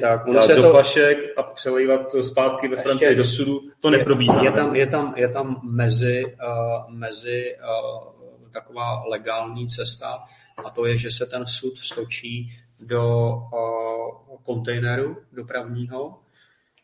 Uh, v tu chvíli podle nový legislativy se to už nesmí samozřejmě jmenovat skotská whisky. V tom kontejneru přepravním právě z té skotské adresy, kterou tady vidíme z toho Alt Meldramu, kde se vlastně to děje, tak to jde do Francie a, a tam se to nalívá do sudů znovu. Mm-hmm. Takže dřív to byly whisky, které zrály třeba někdy padesát na padesát, půlku času ve Francii, půlku ve Skotsku. Někdy to byly dokonce, a v těch raných fázích to byly whisky, které de facto zrály celou dobu ve Skotsku a ve Francii byly jenom takzvaně finishovaný, že měly třeba jenom rok nebo dva. A to byly ty největší bomby, by se dalo říct, které se objevovaly právě v těch polovině devadesátých let. No, to, to, to prostě k tomu už se jako my nedostaneme nikdy. Fajn. A máš teď nějaký poslední informace, jak to tam je v Myšelkuver? Spíš nakupují New Make, nebo spíš jakoby jsou to ty teďka je to Teďka právě je to většinou New Make. Mm-hmm. Jo, teď je to New Make a, a v podstatě je to i z ekonomických důvodů, protože Skoti před třiceti nebo čtyřiceti lety byli ochotní vám prodat už hotovou whisky za úplně jiných podmínek, než vlastně by to bylo dnes. Hmm. Jo, dneska, když si půjdete koupit dvacetiletou whisky, tak už je tak strašně drahá, že při představě, že si ji koupíte, ještě s ní něco budete dělat a ještě ji budete prodávat. Jako, možná by to šlo, ale jako pekelně drahý whisky na světě relativně hodně a nevím, jak moc se prodává. Já hmm. to vůbec nesleduju. A já nevím, jestli možnost třeba hodnotit uh, Candid, já nevím, jak je dlouho třeba, nebo která z toho současného core range kuvéra je, je jako nejstarší v tom core range. Která whisky teďka v tom core range? Ono, ne, nemyslím podle věku, ale která je v něm jakoby nejdelší dobu. Jestli, jo, jo. Jestli, jestli třeba Candid už je Candid je novej. dvacet let. Candid, ne, Candid je nový brand. Aha, Candid, je, ten, ten nejstarší. Candid se objevuje někdy v roce dva tisíce čtrnáct. Takže to předpokládám, to, že to je všechno z New Makeu už vlastně. Úplně, úplně novej, jo. To je prostě whisky, která byla poprvé destilovaná v roce dva tisíce šest. Aha. V Candid konkrétně. Overaged, když jsem já potkal starýho pána, tak ten už byl hotovej a byl starší. Já se musím podívat na, já všude udávám, že tam je dvanáct až dvacet sedm let stáží. A já si myslím, že teď už tam těch dvacet sedm let možná nebude, protože se snížila i věkovitost uh, toho top produktu, hmm. toho extremely rare malt, kde i takzvaná very sherried. Uh, po dvaceti pěti letech zrání dosáhne tak nízké lihovatosti, že v podstatě už by tam nevydržela ty další dva uh, roky. Teďka se postavil nový warehouse, a možná, když ty sudy vyvalejí z toho vlhkého nebo hodně vlhkého a mokrého prostředí do toho sušího prostředí, tak tam se zase bude stávat něco jiného, že po dvaceti pěti letech čekání ty úbytky té tekutiny budou tak enormní a bude sice klesat lihovatost míň, ale zase mi bude ubývat tu whisky. A teď jako otázkou, co chci. Hmm. Jestli chci mít třicetiletou whisky a na dně, aby mi šplounalo pár posledních litrů, nebo jestli chci whisky, která bude sice trošku mladší, nedotáhne to do těch třiceti let, ale ten sud bude relativně jako plný. No a myslím si, že asi vzhledem tomu, že to je na obchod, tak budu sledovat tu cestu, aby ten angel share, pokud, tak aby nebyl žádný nebo hodně malý. Já jsem právě se chtěl zeptat, jestli třeba jsi se bavil s tím Jean Arnaud, nebo jestli jsi měl možnost porovnat jakoby overage ty původní a tu současnou produkci, vím, na co narážíš, který ten původní byl ještě jakoby víc postavený vím, na těch stařených věcích ze Skotska, vím, a jestli jsou tam rozdíly. Vím, na co narážíš. Já na neštěstí jsem starý lhavování všechny vypil anebo prodal. Hmm. A mám pár kluků, o kterých vím, že prostě ode mě kupovali tu whisky prostě od samého začátku a většina jich teda i taky vypila, ale možná se povede udělat i takovou komparativní ochutnávku, jako tohle dělal Váša Rout, hmm. prostě starý, nový. A já vím, že ty starý byly lepší. Jo. Vím, že byly lepší, protože byl lepší matroš. Prostě byl lepší materiál, bylo to všechno pomalejší a bylo to ještě v menším. Jo, takže zatímco dneska je produkce Cuverera padesát tisíc lahví, tak úplně v začátcích to bylo třeba deset tisíc, nebo pět tisíc, nebo prostě tři tisíce lahví. Strašně malinko, třeba stočili jenom prostě dva, tři sudy, A, a, a čekalo se, no, co jako bude nebo nebude. A tuhle tu whisky konkrétně já nemám a tu bych chtěl. A dneska jsem ji viděl u ar, v archivu vlastně kamaráda tady René Scully, který ji koupil někde v Itálii, nějaký prastarý overage, třicet let starý. Jako, a takže to je double overage. Overage v lahvi a ještě třicet let starý. Tam to musí být jako paráda. Mm. Jako, no. Takže a bavil jsi se o tom třeba i s tím Žanem Arnaud? Bavil a je na tom stejně jako já. Všechno vychlastal anebo prodal. Takže oni, oni si netvoří jako některý ty paliny jako takovej ten... Má tam skříň, co, co, má co tam skříň, co vyrobili. Ta je nedotknutelná. V té skříně ale je jeden až dva lahve od kusu jenom. Hmm. A to je všecko.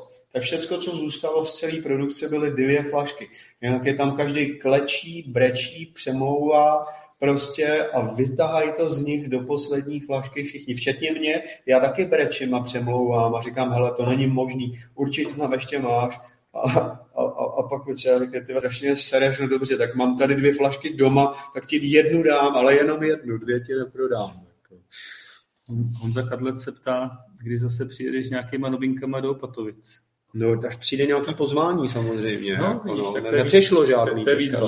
Byl v nemocnici teďka, uh, sledu zdravím, přeju hodně zdraví a uh, doufám, že rekonvalescenci můžeme zpříjemnit. Stačí, nemáme to k sobě tak daleko, mám to padesát pět minut, myslím, takže kdykoliv je. Zrovna zítra jedu do Zruče nad Sázavou. A v neděli děti vracím, tak klidně v neděli bych se tam mohl šprajcnout. Tak tady domlouváme. A já bych ještě navázal, protože teď, já nevím, ty, ty asi na Netarovo fóru, což byl taky náš jakoby host v jednoho podcastu, asi nechodíš, nebo tak často nechodíš. Každopádně rozvířela se tam taková trošku debata, protože Michel Couver vlastně nějakým způsobem whisky ředí, jestli by si k tomu mohl něco jakoby říct a pak bychom se pobavili o... No, a já se troufám říct, že on whisky neředí z většiny. Myslím, když je ředí na nějaký procenta, jakoby... Když ji ředí třeba jako třeba overage, máme v, v plný sudovce, anebo na čtyřicet tři. No. No, a, tak ředí a, vodou, která pochází a, z a, jezera, který se jmenuje Loch Katrin. Já shodou okolností k Loch Katrin asi v létě pojedu a budu tam stavět nějakou kamennou konstrukci. Došly ruce ve Skotsku, nemakaj. Chasník z Čech to tam musí zachránit, aby to tam nespadlo. A, a takže Loch Katrin budu mít v podstatě za barákem, a tak mě to hrozně jako zajímá, co to je za, za vodu. a vím, že se ta voda dopravuje ze Skotska do Francie, ale dopravuje se v té lihovaté formě, o které jsem mluvil. Francouzi to používají i na ředění svých koňaků. Já i slovo ředění nemám rád, i to slovo redukce je mm-hmm. takový to, je to vlastně hnusný. To je ta kupáž. Jo. Jo? Kupé. Prostě, jo. A, a já jsem vlastně zastáncem toho, aby ta whisky pokud možno byla v té přirozené formě a pokud uh, to říznout, tak to říznout v nějaký jako nejmenší možný jako no a formě. Jestli by se teda mohl vysvětlit, co to je ta... Ta lihovatá voda. Lihovatá voda. Francouz tomu říkají petit zo, malá voda. A tady ta petit zo je námořnická voda. Když vyjížděli námořníci na jakoukoliv plavbu, tak i my, který námořníci nejsme a máte doma třeba nějaký sud, do kterého si dáváte ať už dešťovou vodu, nebo ze studánky vodu, nebo něco, tak zjistíte, že už po čtrnácti dnech, třech nedělích, zejména v letních čase, se vám ta voda začne hemžit různýma, různýma živočichama, už je jako většíma. No, tak samozřejmě o bakteriálním kultuře to nechci ani jako zmiňovat, ale hrozný. No a to samozřejmě námořníci empiricky jako věděli jako velmi, velmi dobře. Takže se ta voda lihovala tak, aby se právě nekazila. A dávala se do sudu, protože kam jinam, v čem budeš držet vodu? Jako v ruce jí dlouho neudržíš, takže sud zase. A ideálně teda, když se dopil rum, nebo prostě i tam zůstalo trochu rumu, tak se tam dolejvalo. A, a rum je taky pozdější, že jo? Ale ještě dřív se používala prostě normálně klasická kořálka, většinou vina, každý hrad, každý přístav prostě v sobě mýval prostě vinopalnu a i když víno zvodstovatělo a nebylo dobrý na pití, no tak se prostě přepálilo, udělalo se z toho nějaký útrych a ten měl právě tuhle tu medicinální jako uh, vlastnost, že stabilizuje vodu a ona se nekazí. A já jsem pil takovouhle vodu, která byla třeba dvacet pět let stará, ale ta lihovatost je k třicet procent alkoholu. Ta li- lihovatost se tam dělá jakým způsobem? Jako když fortifikuješ víno. Hrcneš do té do té vody prostě kořálku. třicet procent. Třeba. Nebo i víc. A ta kořálka je... Podle toho, jak máš silnou kořálku. V tom případě je teda whisky? Hotová? Jo, jo, no jasně. Vždycky, vždycky, vždycky, vždycky, když se dělá tohleto, tak to vždycky, aspoň v rozumných sklepích, je stejné ze stejného. To znamená, pokud se to je brandy, tak se ta voda ředí brandy. Pokud se jedná o fortifikované víno, jako je sherry, Madeira, Malaga podobně, nebo Porto, tak se opět používá destilát z toho vína. Neřeží se to rumem nebo ono, vodkou. Ono, nebo... ono asi, asi to jakoby v té Praze nebylo úplně dobře pochopeno, protože tam z toho vyznělo, jako, že se ta voda uh, ředí nebo zvyšuje si lihovatost Newmaker. Jo. To je pravda. To je pravda. To je pravda. Newmakerem, protože přece do toho nebudeš lejt starou whisky, to by ta voda no. byla hrozně drahá. A, a vo, vo, na to vlastně, na to konto je potom otázka, jestli jakoby podle platné evropské legislativy, jestli to je ještě whisky, protože vlastně ve finále ty tu whisky můžeš dodat karamel a dodat vodu.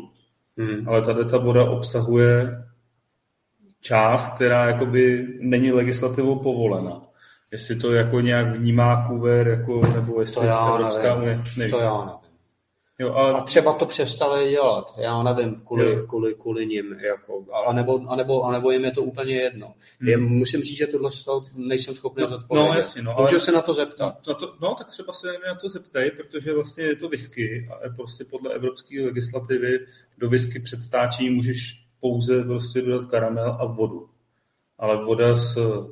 Ne, ne whisky vlastně, tak je to jakoby řezaný alkohol. Někdo, někdo, někdo ředí uh, před tím, než staří v sudu, hmm. někdo ředí po té, co to uh, stočil ze sudu, protože třeba toho má málo, potřebuje víc prodat, tak do toho hrcne vodu. U kuvrérů se to takhle neděje.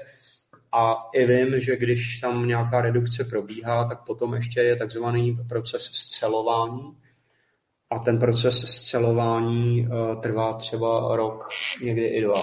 Mm, jo. Jo. Protože když uh, naleješ do destilátu vodu, tak ho rozbiješ. Jo. Proto jsou třeba lidi, kteří se do toho destilátu primárně nějak kapou vodu, nebo si tam... Prostě já to nedělám, tohleto. Je to na každém, jak to mm. chce pít. Já, já vlastně nějaký jako regule pro pití skotský whisky jako nemám. Ať si to jo. každý pije, jak chce. Pokud to chce někdo ne, na ledu, tak si ta, to dá. Tady šlo o to, tady šlo o to vlastně, nakolik je to potom možno označovat jako whisky, když se použije tato technika, která je jakoby zajímavá, dává logiku, určitě asi se používá jako běžně, ale ty, ty, ty, jakoby, ty regulativy na, na whisky. Třeba do toho leju intravaganzu, to už whisky je, já nevím. Jo, ale jo. můžu to zjistit, je to zajímavé, to jestli si to chceš někde poznamenat. Všechny ty otázky z toho fóra uh, rád jako zodpovím a to, co nevím, prostě říct nemůžu. Jo, jo, jasný. Takhle to bylo, jestli to tak dělají doteďka. Na těch technických listech je napsáno, že se používá voda z Loch Katrin.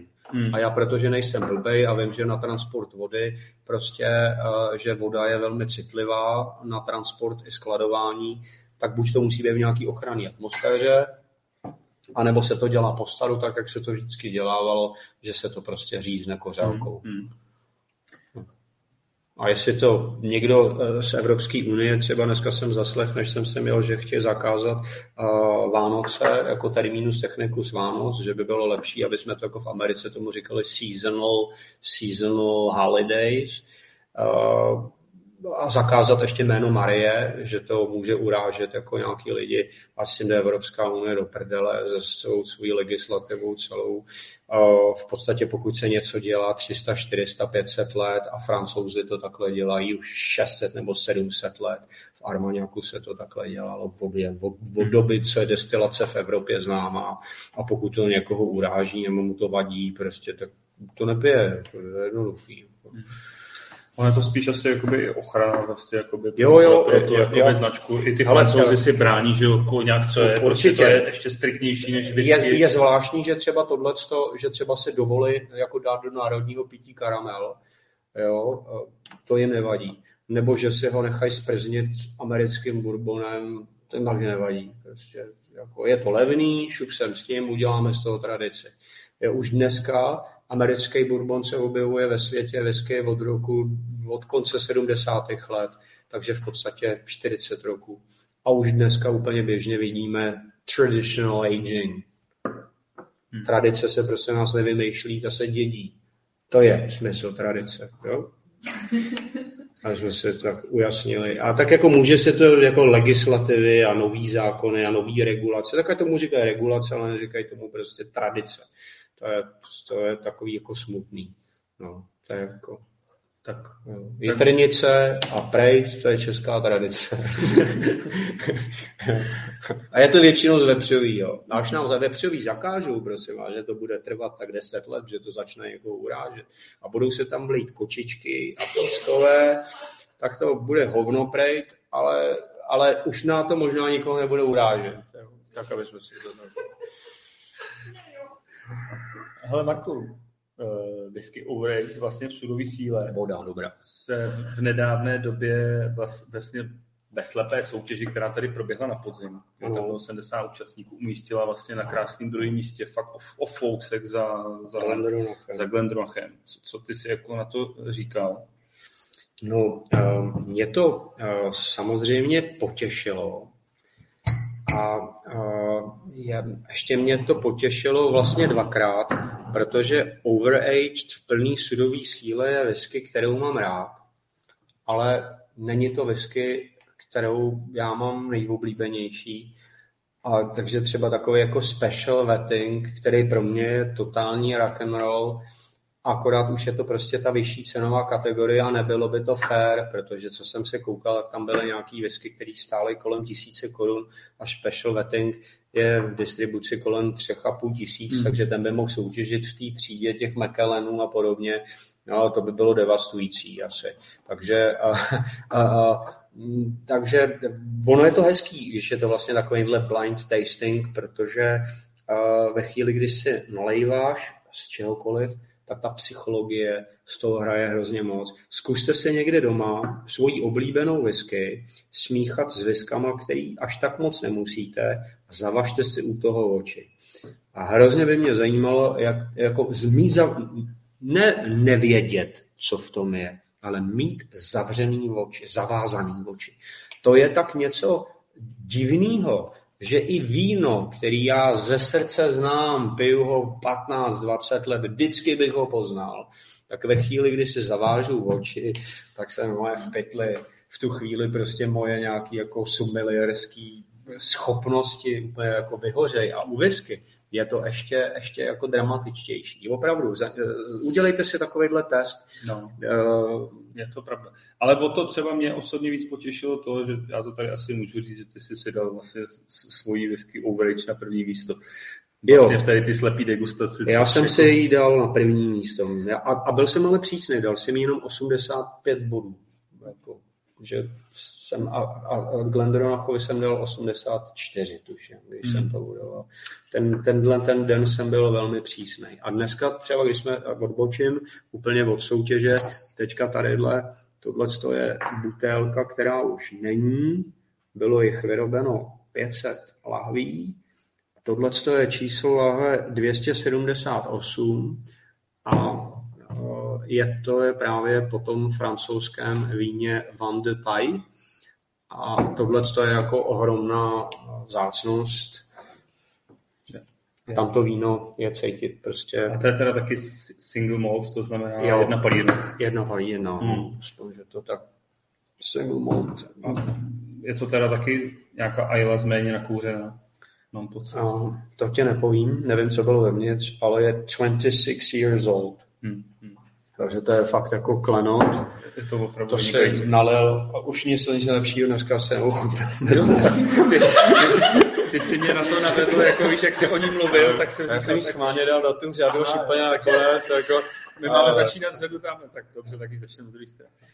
Jo, vidíš to, to je takový ten židovský ten, já to prostě zleva, Marku, zprava doleva. Mě by zajímalo třeba teďkon, když tě ten výsledek potěšil, informoval jsi třeba jakoby do Francie, jako co se tady jakoby v Čechách jo, odehrálo? Informoval jak se jsem. Informoval a co jako jsem, na to Francouzi?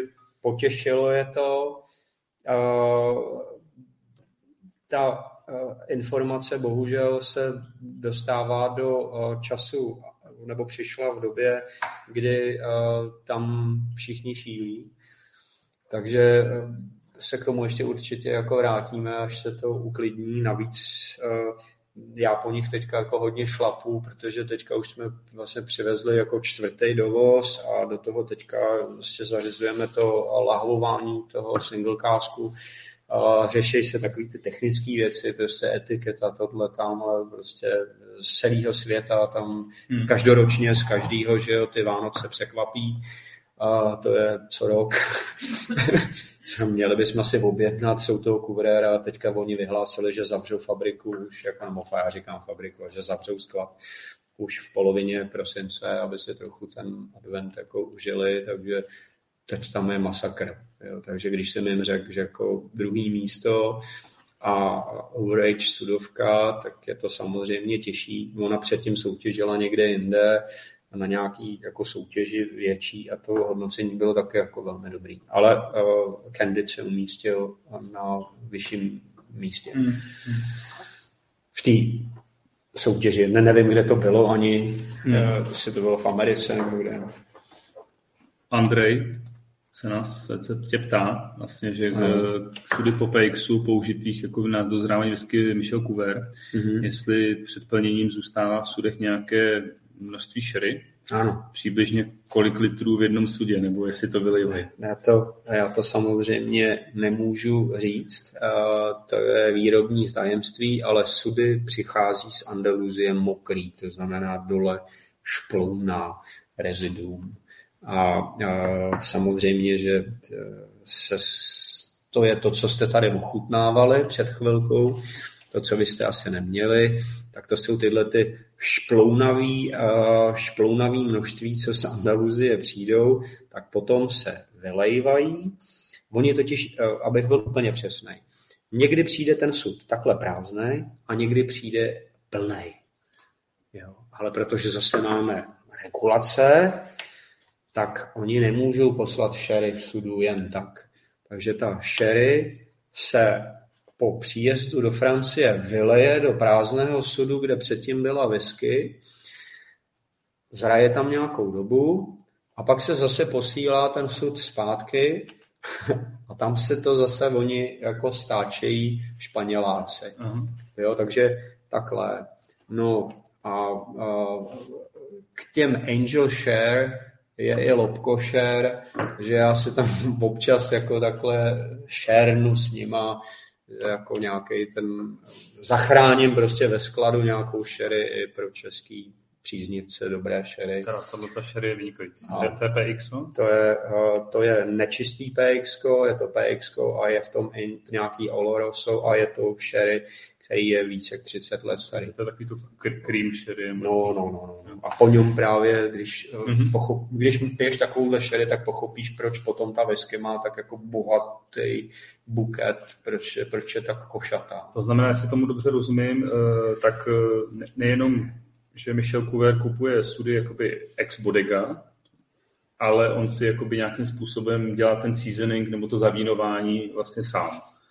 Doveze si sherry, vybere si vhodný sud a dělá si ten seasoning taky sám. Ne? No, jde, jde o to, že když máte starý sud, který vám přivezl z Andaluzie a je mu třeba osmdesát let a vy ho použijete na poměrně dlouhý zrání, tak hodně vyextrahuješ.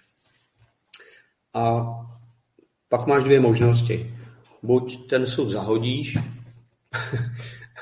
nebo s ním ještě něco se ho snažíš jako takhle revitalizovat. A protože, jak už jsem zmiňoval ze začátku, Couverty vůbec nezajímá chuť toho dřeva, které je pod tou krustou těch usazenin, co tam je. Ale zajímá je právě ta ta dohloubky, uh, starý pán tomu říkal fecundation, já nevím, jak se přesně přel, můžeme říct pen, propenetrovaný, prostě uh, do, dohloubky napenetrovaný dřevo, který už nemá ale vůbec vlastnosti toho dřeva, je to de facto jenom kontejner, který je nacucaný nějakou vinnou fragrancí. A to je to, co oni hledají v té visce. Je nezajímá chuť dřeva. Vůbec nezajímá prostě. Jak říká cizinec promine, skvrnu učiníme snadno, tak jako i tak tu dřevitou chuť, abys tam měl v té visky takovou, takovou tu ranciu a tak, to vyrobíš snadno. Vezmeš jakýkoliv sud a v Burgundsku se těch sudů, panečků, hejbe, a nepoužívají to, protože vědí, že by tu whisky tím zařízli. Ve chvíli, kdy prostě z whisky trčí dřevitost, tak je to jasný nedostatek toho umění. Ten craftsmanship výroby whisky, to není něco, co se jako to, to jsou prostě staletí z jako nějakých, nějakých zkušeností.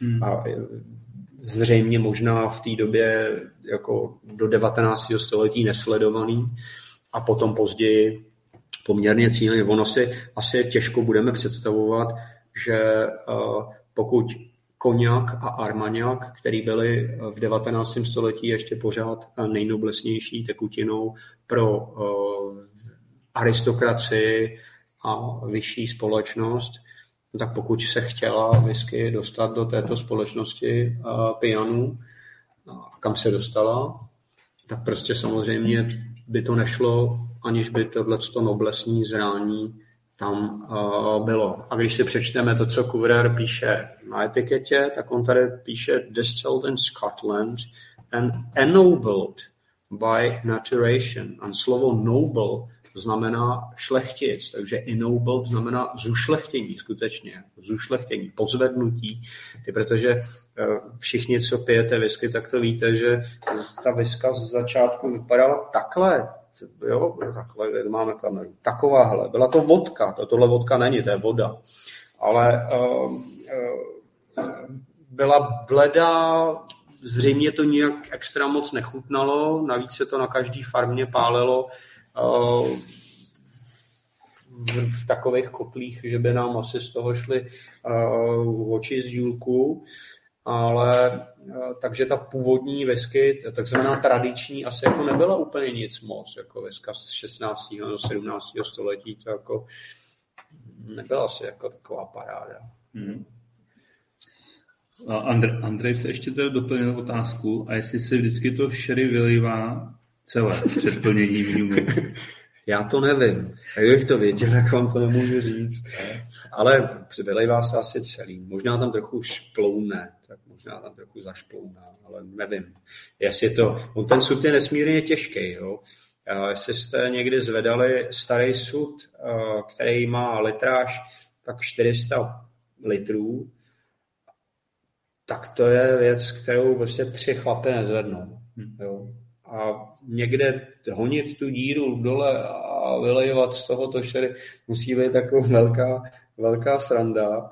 A, a no, nevím, jak to probíhá. Což zkrátka říct, že prostě tolik zřejmě za to nestojí veliček. No. Nevím, možná, uh, nevím. Tak to je taková nevím. ta věčná otázka, jestli vylejvají všechno nebo něco nechávají. Jako. No, no.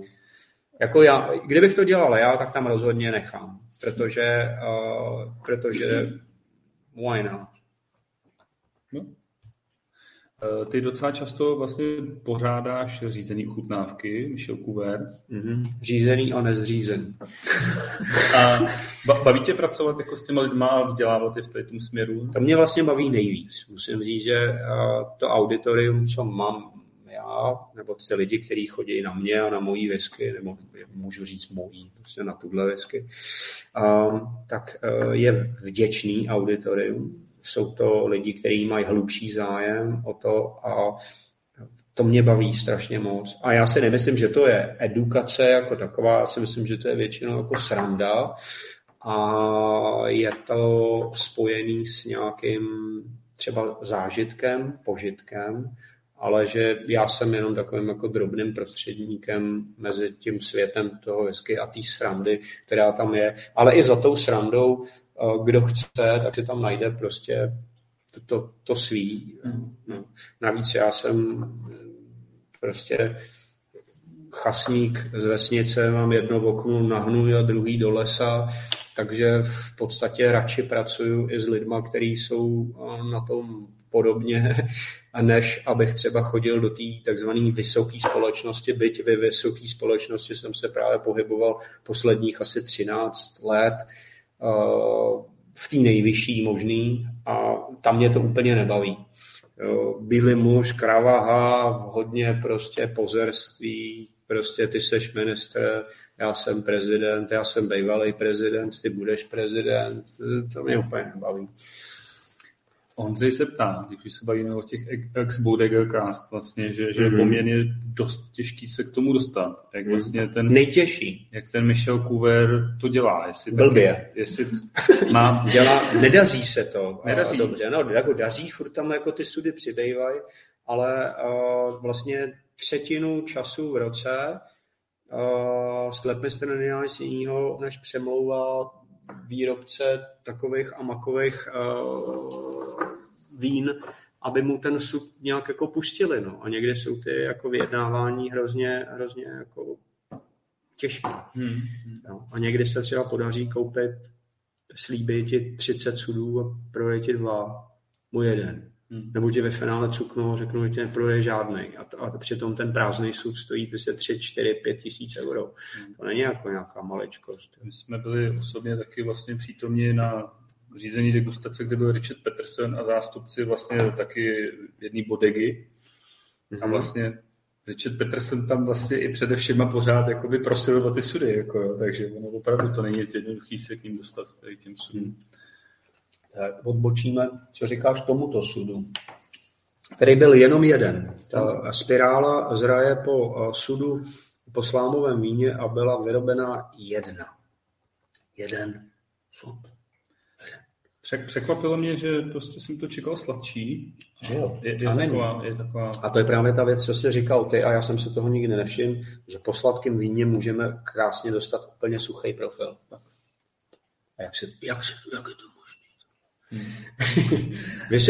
Protože spousta třeba kluků, tamhle Honza vidím, že tam svítí. Honzo, jak se to dělá, že ze suchýho dostaneš sladký a ze sladkýho suchý? To, to, to si povíme, jestli ty to víš, já to nevím, já to hmm. nepochopil. Je to nějaká alchymie, chemie, netuším. Člověk by řekl, že to je sladký ten, že to musí být nutně sladký. A třeba Fleeting, který byl po Kolhejtě, portským, Kolhejta, nádherný, prostě košatý, bohatý, uh, sladký víno a přitom Fleeting rejžák, jako tam žádnej. Ten... Je to tak. Uh, Marku, uh, co ty chystáš jakoby v nejbližší době, co se týče Visek Michel Couvert, uh, teďko jakoby pro nejbližší čas a na ty nejbližší roky? Ty jsi říkal, že už letos ty měš čtvrtou paletu nebo čtvrtou zavážku. No, když se řekne paleta, tak ta paleta není jako plná paleta. Já vozím a můj dovoz je většinou kolem dvě stě lahví toho konkrétního dovozu. Někdy jich je extrémně třeba tři sta, a což bylo teďka před Vánocem a jsme přivezli tři sta, dvě stě, pět set lahví. A, a já nemám plán. Nemáš plán? Nemám plán. Já jsem Jsou... slyšel, že, že, že v plánu je nějaký stáčení jako pro Českou jo, republiku. Jo, jo, tenhle plán. No, ten, ten, tenhle plán mám. A ten plán, ten ale ten už se realizuje. Já jsem to plánoval tyjo, dvanáct let v duchu a dva roky jsem na tom pracoval. Dva roky jsem pracoval na tom, jestli by jako nebyla ta eventuální možnost koupit celý sud. No to, když řeknu u kuréru, že bych si koupil celý sud, tak panuje samozřejmě velký zděšení, protože oni těch sudů mají tak strašně málo, že kdyby každý člověk, který s nima obchoduje, si koupil jeden sud, tak tam zůstanou jenom pavučiny, to prostě, to tak to zavřou prostě, tam nezůstane tam nic. Takže to možný není, ale díky zase osobním nějakým jako vazbám se to povedlo a já jsem si vybral ty sudy celkem tři. Tři různý uh, věci, které by mě zajímaly a oni mě to skrouhli na jednu, že ty ostatní ne. S tím, že už potom, až teďka to doděláme, teďka, až my skončíme tady, tak my s Jirkou tady ještě ochutnáme tři vzorky z padesáti sudů, kdy sklepmistr Jean Arnaud vybral z padesáti sudů tři, který se mu líbily nejvíc. Ty tady tamhle jsou, můžeš to klidně podat, ukázat, aspoň teda, že jako nekecáme, že tu fakt jsou. A Já, mě teďka čeká taková jako strašlivá uh, Sofiina volba, kterou z nich si nechám halálovat. A protože to jsou menší soudky, jsou to zhruba dvě stě čtyřicet až dvě stě padesát litráky, tak si myslím, že tam šplouná zhruba tři sta, tři sta lahví. A jedná se o Candid, který bude v plný sudový síle. My známe Candid ve čtyřicet devět procent provedení. Tohle tomu má asi padesát tři až padesát čtyři. Je ten neredukovaný Candid a je to teda single cask. Je, a je to jediný single cask Candidu, který byl kdy vyrobený na zeměkouli a je jediný, který bude vyrobený. Prej už žádný jiný jako nebude.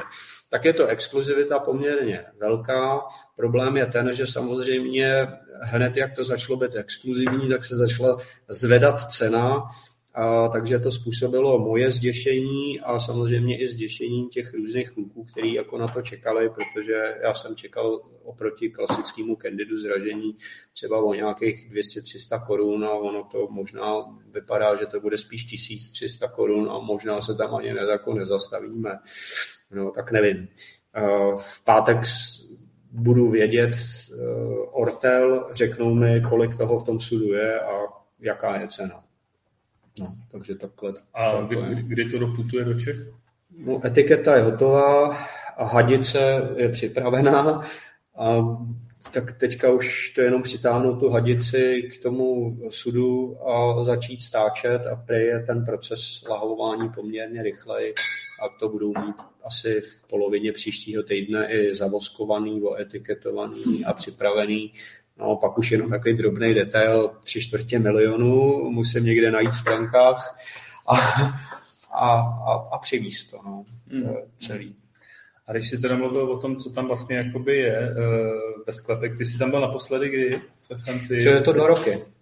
COVID, Před, COVID, COVID mě to prostě zhatil. No. Já a... jsem jinak jezdíval třeba dvakrát, třikrát ročně. A, a co, co, co tam jakoby teď, když jsi tam viděl, jakoby, co, co tam ještě tak zraje, jakoby takový pecky, jakoby, to, jsou tam nějaký tam... starý vintage? Nebo... Ani ne tak jako starý věci, samozřejmě starý věci tam jsou taky. Staré věci tam jsou taky, to mě jako potěší, ale jsou tam i nový a zajímavý a jsou tam prostě věci, které zrajou po uh, francouzském agricoloramu. Ty jsou jako parádní. Dokonce uh, tam je i agricoloram, mm-hmm. kde Jean Arnaud prostě tam má asi patnáct sudů rumu, který se nechal přivízt tuším z Reunionu. A vedle whisky si tam prostě zraje nějaký jako svůj rum. To je takový no. jeho, jeho osobní jako počin. A to jsou zase jakoby sudy po sherry nějaké? Ne, ne. To já ani nevím, co to je za, za sudy a možná to může být nějaký jako uh, použí... Dokonce jsem viděl i sudy po koňaku. Uh, to bylo to zajímavé. A uh, já sám jsem ho teďka jako uvrtal, ať, ať jde do nějakých francouzských vín, poté, co jsme měli tu ochutnávku s tebou, s tím Tomatinem, tak mu říkám, hele, a proč jsi jako už dávno nekoupil jako Sauternes, nebo Montbazillac, nebo Sauvignac, nebo prostě anything, jako.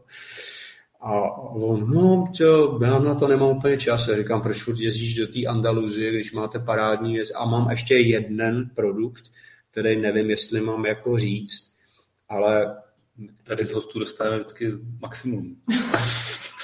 um, já nevím, jestli to mám říct. Já jsem se tím chtěl... Já, já to neřeknu. Chceš nějaký překvapení? A, já, mám, mám překvapení, mám produkt francouzský, který je vlastně francouzským portským. Vyrábí se jenom v jednom regionu ve Francii. Samozřejmě je to jižní region. Můžu říct, že je to podél Pyrenejí a je to masakr. Je to strašně dobrý, je to možná lepší než portský. A já tady máš od toho vinaře víno, mm-hmm. který když naleješ, tak zjistíš, že to víno je černý. Není červený, je černý. A to fortifikovaný jeho víno je taky černý a je tak brilantní, že až tadyhle do toho nalejeme nějaký new make, třeba tamhle s Honcem Kadlecem, tak já věřím, že už za čtyři, za pět let z toho bude takovej masakr, že se z toho lidi blázní. Jako, mm-hmm. Že to nebude jenom nějaký finish, ale, ale nebo to třeba bude finish, já nevím. Teďka zjišťuju ceny, podmínky, jak to sem dostat ten sud, protože se to běžně neprodává. Ten vinař prostě vám svůj starý sud jako nechce dát. Jako. Mm. A... Ty jsi vlastně o tom teďka mluvil, že vlastně Michel Couvert si postavil jakoby nový warehouse. Je tady, jo, vlastně, ještě, je, je tady jakoby taková romantická věc o tom, jak Michel Couvert si vy, vy, vykutal prostě kdesi ve skále prostě svůj sklad. Mm.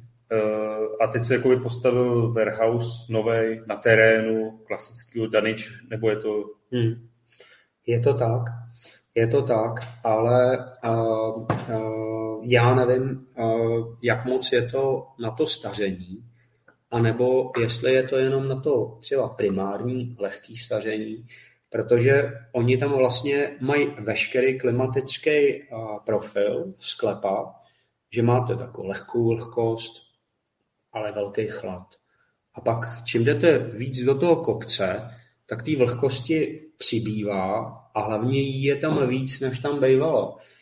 Já si pamatuju s panem Couvrérem, že v půlce toho sklepa je krb vytesaný a v tom krbu prostě se rozdělával oheň a prostě pilo se tam u krbu. Tohle to bych teďka nepil. A já ti něco vydám. A já bych to dopověděl. A dneska je tam té vody tolik, že si v tom krbu jako rozhodně nezatopíš. Jako to bys musel jako fakt zatápět benzínem a já nevím, protože tam prostě teče prostě vody a té vody. Zatím si říká, že ve Skotsku ubejvá, tak u kuvréru, u kuvréru té vody přibejvá a je to trošku problém, jo, ta voda. Hmm. Jo. A nějaké vysvětlení pro to? No, vysvětlení je to, že prostě té vody je tam hodně, no, hydrologické podmínky se prostě zlepšují, v některých někde se zhoršují.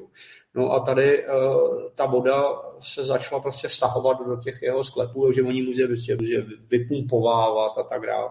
A jak už jsem říkal, uh, mokrý sklep je velká výhoda, ale nevýhoda je toho, že vám tam rapidně rychle klesá lehvatost. A to je něco, co třeba u některých vysek nechtějí. Hmm. Jo, že třeba, proto třeba už ta dvacetisedmiletá, která standardně tam mohla být, být dvacet sedm let, tak teďka už s hrůzou čekají, že už v dvaceti pěti letech se dostávají k těch čtyřicet šest procent alkoholu a když to klesne pod čtyřicet šest na čtyřicet pět, tak to nekompromisně jde do lahve a, jak, a jak, jakkoliv je to starý. Jo. Um, oni vlastně overaged čtyřicet tři procent je nejméně lehovatou hmm. viskou vůbec. Pak mají ten grain, uh, Keppa uh, Pie, ten je čtyřicet pět a, a pár věcí je udělaných, ten v tom core range je většina čtyřicet pět procent, ale všecko, co je speciál, uh, tak je v plný sudový síle. A, je, a právě spousta lidí se diví, že to je plná sudová síla, má to čtyřicet šest procent. To klidně můžeme mít plnou sudovou sílu v třicet osm procent, kdyby to tam bylo třeba o čtyři roky díl. Hmm. Jo, tam to, to by potom bylo blbý. To by nebylo whisky. No, no ne, nebyla by to whisky. Stejně jako jsem pil třeba stoletý koněk, který nebyl jakože koněk, protože měl asi třicet sedm třicet osm procent, ale pro mě to byl nejlepší koněk, který jsem měl v životě. Jako, takže... Je to otázkou, jestli ten líh je skutečně tak strašně jako důležitý. Jako. Ale legislativa je pro někoho legislativa. Já to prostě beru srdcem požitek. Prostě, jo. To, že to nemá klasifikaci, nebo se to někam nevejde do nějaký tabulky, je mně jedno. A když jsi u toho požitku, jaký byl tvůj nejlepší Michel Couvert, co jsi ty ochutnal? Jo, no tak třeba tenhle ten spirálu, co jsme teďka polkli, to, to patří mezi jako mý jako absolutní topovky, to je asi mých jako pět nejlepších whisky. Já jsem, musím se přiznat k tomu, že třeba spousta vás má možná třeba nějaký jako analytický věci, že třeba si píše někam a strašně je pečlivá. Já na to strašně prdím, a takže si jako trochu pamatuju, co mi, co mi jako utkvělo na paměti. Ono je to podobně asi jako s ženskýma, že třeba když ty ženský v životě potkáte a pak vám je šedesát, ze sedmdesát a budete kouřit tu fajfku a budete se houpat v tom houpacím křesle, jak se bude říkat, jo, Andula, a to vlastně. Některé věci prostě člověk ne, jako nezapomene. Ale prostě těch třicet ženských, který byly mezi Andulou a třeba Zuzanou nebo já nevím, Veronikou, tak se ty třeba zapomenete. Jako, a je to i s těma viskama. Takže když si to člověk nenapíše, tak asi to zapomene, ale ty opravdu jako absolutní topovky. To prostě by vás museli, já nevím, nějaká lobotomie proběhnout nebo něco jako zásadního, abyste jako na to zapomněli. Jo. Takže já si to nepíšu. Jo. Tak nějak. A není to hlavně jenom Michel Couvreur. Já nechci vypadat jako, že piju jenom Couvrera, prosazuji jenom Couvrera. Já mám rád prostě whisky jako fenomén, mě mě baví, jako plošný. A je mi v podstatě úplně jedno, odkud je. Nejsem žádný patriot, takže když vypiju japonskou whisky a pro mě to byla Hibiki dvacetiletá a byla prostě naprosto úžasná, tak se to nestydím říct, že Hibiki dvacetiletá byla úžasná a je mi to úplně jedno, že třeba dneska Hibiki dvacetiletá třeba možná už není taková, jako byla před dvanácti lety. Nevím, já to nevím, protože Hibiki dvacetiletou samozřejmě nepiju každý, jako to, dostal jsem se k ní jednou za život. Je to tak. A teda, když teda úplně zase od těch topovek odbočíme, jaký je ten nejlepší daily drum si dáváš od Michela Couvera? Pro mě daily drum overage čtyřicet tři procent je pro mě daily drum. Protože není moc silná, je něžná, je vyvážená a je to milenka, od který vím, co můžu čekat. Jo. A baví mě. Milenka jako opravdu od slova jako milá, že je milá. Samozřejmě jsou jako ostřejší kousky, candy, to je taková už jako přísnější dáma, já to říkám na těch ochutnávkách, že to je prostě candid, to je milenka, která ti prostřelí srdce brokovnicí z metru. Jo, to, co se s tebou jako nebude párat, jako, tam nemáš šanci jí říct, jako, že ti nechutná, protože ta ti to prostě dá sežrat. Je tam vyšší podíl pítu. Nejde jenom o ten pít, celkově ten charakter, prostě, jak je udělaná, je prostě, to je prostě holka, která tě nepustí. Hmm. Jo, pro mě, pro mě. Jo, a special vetting je v té trojici, samozřejmě, že bych se napájel klidně blossomingem, ale z ekonomických důvodů prostě blossoming šetřím na svátek, možná jako vy, je to sváteční whisky, něco, co stojí prostě kolem pěti tisíc a víc. Já když jsem začínal s blossomingem, tak jsem měl distribuční cenu tři tisíce sedm set devadesát. Dneska jsme se po patnácti letech postupně dostali na pět tisíc pět set padesát pět. No, dneska jsem poslouchal zprávy, tak přiznali, že jenom v eurozóně je propad asi pět procent inflace, no pět procent z pět a půl tisíce a už jsme zase někde jinde. Teď je otázka samozřejmě každoročně, my kuvrérové zdražujou, to je prostě takový hmm. habitus, možná protože je dražší výjimek, je dražší doprava, je dražší úplně všechno, takže prostě vždycky každoročně mi přistane prostě novej ceník a jsem hned na tři až pět procent jinde, než jsem byl. A, a, a mě to mrzí, ale prostě něco prostě se já neovlivním a je dost možný, že prostě chleba bude taky za sto padesát, jako ve Francii. Tam když si chci koupit, to byla první věc, co mě šokovala ve Francii a to jsem tam byl v roce dva tisíce tři čtyři, že jsem si šel koupit prostě pěkný chleba, tak jsem se ho vybral, oni mi ho nakrájeli, já jsem za ně zaplatil, zaplatil dvě stě třicet korun, tenkrát, před patnácti lety, to nevím, že si koukám, u nás to stojí deset korun tenkrát, že jo. Dneska už chleba třicet korun běžně, padesát korun ten lepší, když půjdete do nějakého boulangerie artisanal, tady už se to taky jmenuje v Čechách boulangerie, abyste byl připravený, že už vcházíte do něčeho. Kdyby to bylo napsáno pekařství, tak vím, že mi stačí na chleba padesát korun, ale jakmile je to boulangerie, tak vím, že si musím ještě jako sto padesát korun přidat prostě, jo.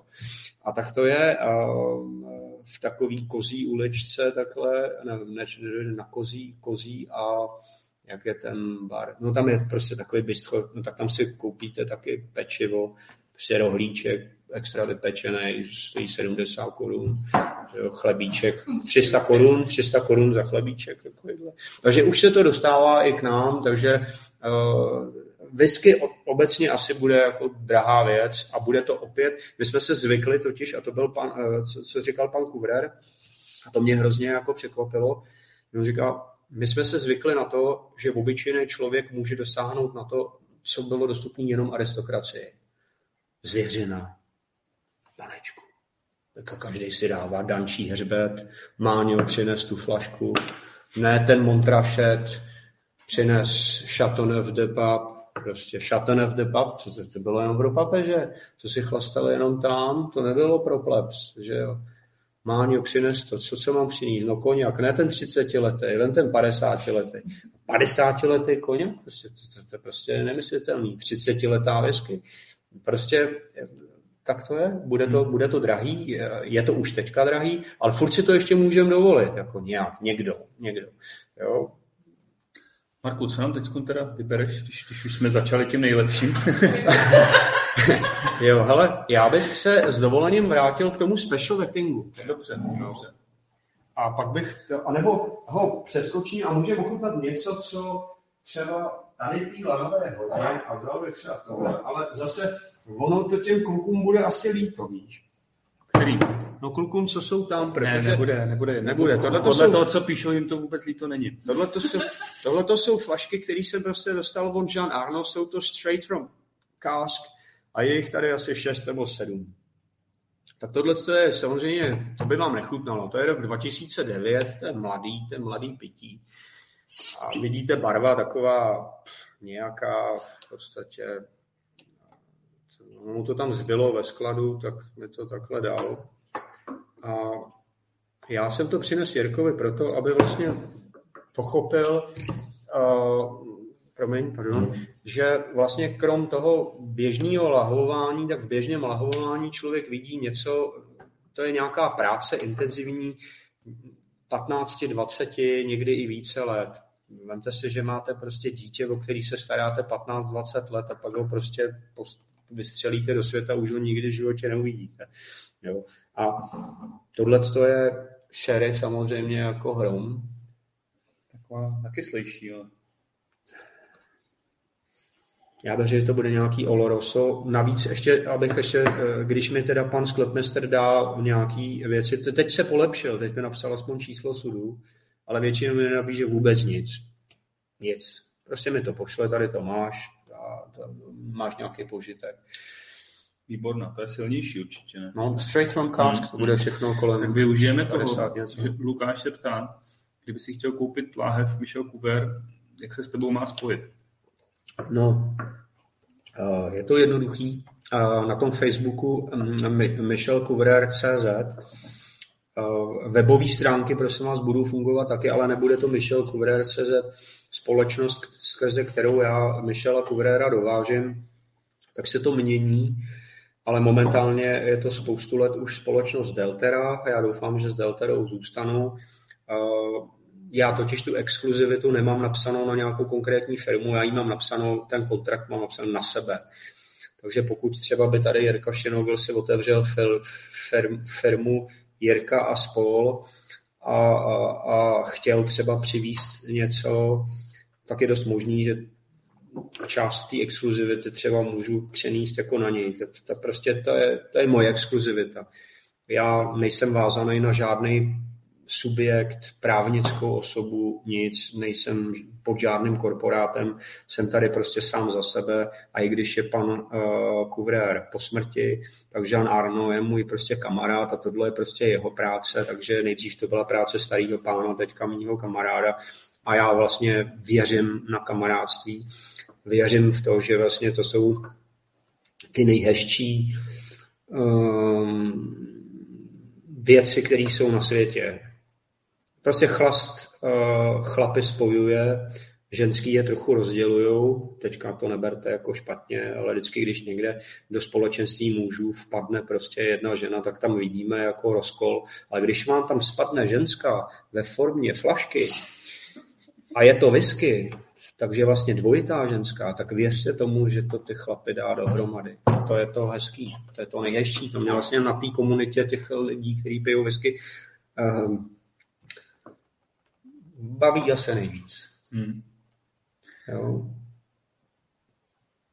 Ty jsi už to naznačoval, že nepiješ jenom Michel Kuvér. Hmm. Ty jsi ve Skotsku byl? Byl, ale jinak, než si to myslíme. A dál bych to nerozebíral.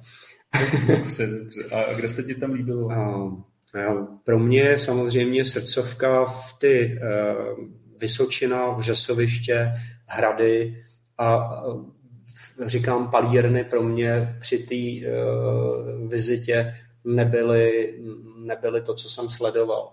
Mm. Po mnoha a mnoha a mnoha letech se vlastně dostáváme k tomu, že teďka, až tam pojedu, tak se chci podívat i do těch palíren, kde právě ty kucí, který nás koukají, tak ty tam jezdí a priori prostě za těma palírnama. Uh, pro mě to nebyl, ne, nebylo tenkrát důležitý. Mm. A jaká ta palírna ti tam teď láká, kam by jsi se chtěl podívat? Já si nemám jako nějakou konkrétní palírnu, kterou bych jako musel mít, ale uh, strašně mě zajímá ta palírna Edradur i z toho důvodu, že je malinkatá. Uh, zajímá mě to i proto, protože pan Kuverér vlastně v Edraduru začínal nějaký ty svoje jako viskový vlastní pokusy s destilací. Rád bych se podíval i jako na ostrovy, úplně někde do těch nejzaších koutů, kde vlastně není nic, nic a nikdo. A přesto se tam prostě vyrábí nejkrásnější tekutiny, co jsou jako na světě. To je prostě fascinující. Whisky je prostě fenomén. Jako, jo. Proto mě vlastně vadí taková ta obchodnická, kšeftavská vypočítavost. Všechno jako musí monetizovat a měřit penězma. To je kulturu prostě nezměříš penězma, to nejde. Prostě kultura je něco, co a to je jedna snad z věcí, co nám jako zůstává ještě furt. No. Protože ty doby, kdy tady byla třeba šlechta která si mohla dovolit prostě platit ty nejtalentovanější lidi, kteří tu byli, ty nejsou. Můžete mít talent jako svině a mám kamaráda třeba tady, že jo, Honza Pekárek, prostě vynikající malíř a nemá šlechtice, který mu řekne, mi to tady vymaluj, a nebo nějakou kapli tady vymalujeme a za tři sta let budeš nejznámější. Prostě ne. Můžeš mít talent, můžeš mít školu, školu i talent, ale prostě ty mecenáši tady, že propagují nějaký moderní umění a podobně a hrozně peněz se cpe tam, kde alespoň já v tom nevidím smysl. Já mám rád ty tradiční staré věci. Já jsem staromilec osobně. Já jsem člověk, který patří do středověku. Maximálně do, re, do renesance. Jako. Maximálně. A kterou skotskou palírnu máš rád otevřenou doma? Co rád jako popíš? Co, co popím? Taková, taková jakoby, takový něco jakoby... Já jsem hodně lafrojkovej. Lafrojk. Lafrojk je pro mě hodně, je sladký, přiznávám, ano. Uh, jsem lagavulinovej taky. Baví mě i ty kilchomany, ale je to Brutus Magnus. Není to tak, že si jdu a naleju si prostě rum cask kilchoman jako first drum. Never. To tě prostě spálí. Uh, jsou whisky, do kterých se člověk musí vpíjet a platí to o všem. Když si myslíte, že prostě přijdu, naleju si Cuvrera, ochutnám ho a řeknu, hm, to je panečku pecka, ne, tak to rozhodně není. Uh, I já sám se dostávám do stavu, že se do, ke Cuvrérovi musím propít oklikou přes něco úplně jiného, protože on je to hodně jako dominantní pití. Někomu to sherry třeba, jo, když jsou zvyklí jenom na sherry finishe a najednou máš tekutinu, která prostě zrála v tom sherry, sherry dlouhou dobu, tak prostě toho sherry tam je prostě hodně. Jo. Někdo, někomu to třeba může i vadit. A já to jako respektuju. A, a, a mám dny, kdy vůbec Cuvrera nepiju. Piju třeba, teďka mi překvapil Talisker, desítka, nový láhování. Přišel s tím Michal, říká, ale tohle to je prostě novej. A říkám, no a chutná mě to víc než starý Talisker. Pro mě momentálně. A to byl ten momentální požitek. Tak jsem si hned koupil několik flašek. A teď se k tomu chystám. A třeba to bude zase zklamání. To je téměř vždycky, když si koupím víc než jednu lahev, tak vždycky říkám, a pak se s tím trochu peru. Ale třeba ne, třeba Talisker desítka bude prostě mojí jako daily dram. Protože za necelou tisíci korun za mě skvělý prostě. Super. A piju samozřejmě i takový věci jako jednodušší, jednoduššího rázu. Mám rád i takový jako ala kuvrérovský věci od toho compact boxu, kde ty kucí to tak nějak basklej se všeho možného, co kde najdou. Mě to baví. Compact box mě baví. Baví mě věci. Se nedradur jsem... S, s, jo, teďka vlastně no, no, novinka... Pro mě novinka, kdy na ostrově Můl, kde vlastně Robert Murray měla nějaký profil, tak teďka prostě se objevil ten pítový lečik, tak prostě lečik po španělském víně, tuším, že to bylo nějaký Rioja. Vyšbrunk jsem toho flašku, ani jsem neheknul. Takže... Jo, a to bychom tady mohli být, já jsem... Jo, tak jako já, já, zajímavý jakoby, uh, slyšet ten tvůj jakoby kontrast uh, vůči opravdu těm sherry bombám, což jako Cuvér je, tak prostě co, co, co jakoby tam kontrastuje tobě. Jako, hmm. Jsou lidi, kteří opravdu řeknou, ne, já nebudu pít tady sladký Cuvér, prostě, protože já jenom... Pívával jsem i artbag, pívával jsem i artbagy, do dneška mám rád ten, ten Igedal, ale už je to taky trošičku jiný, než, než to bývalo.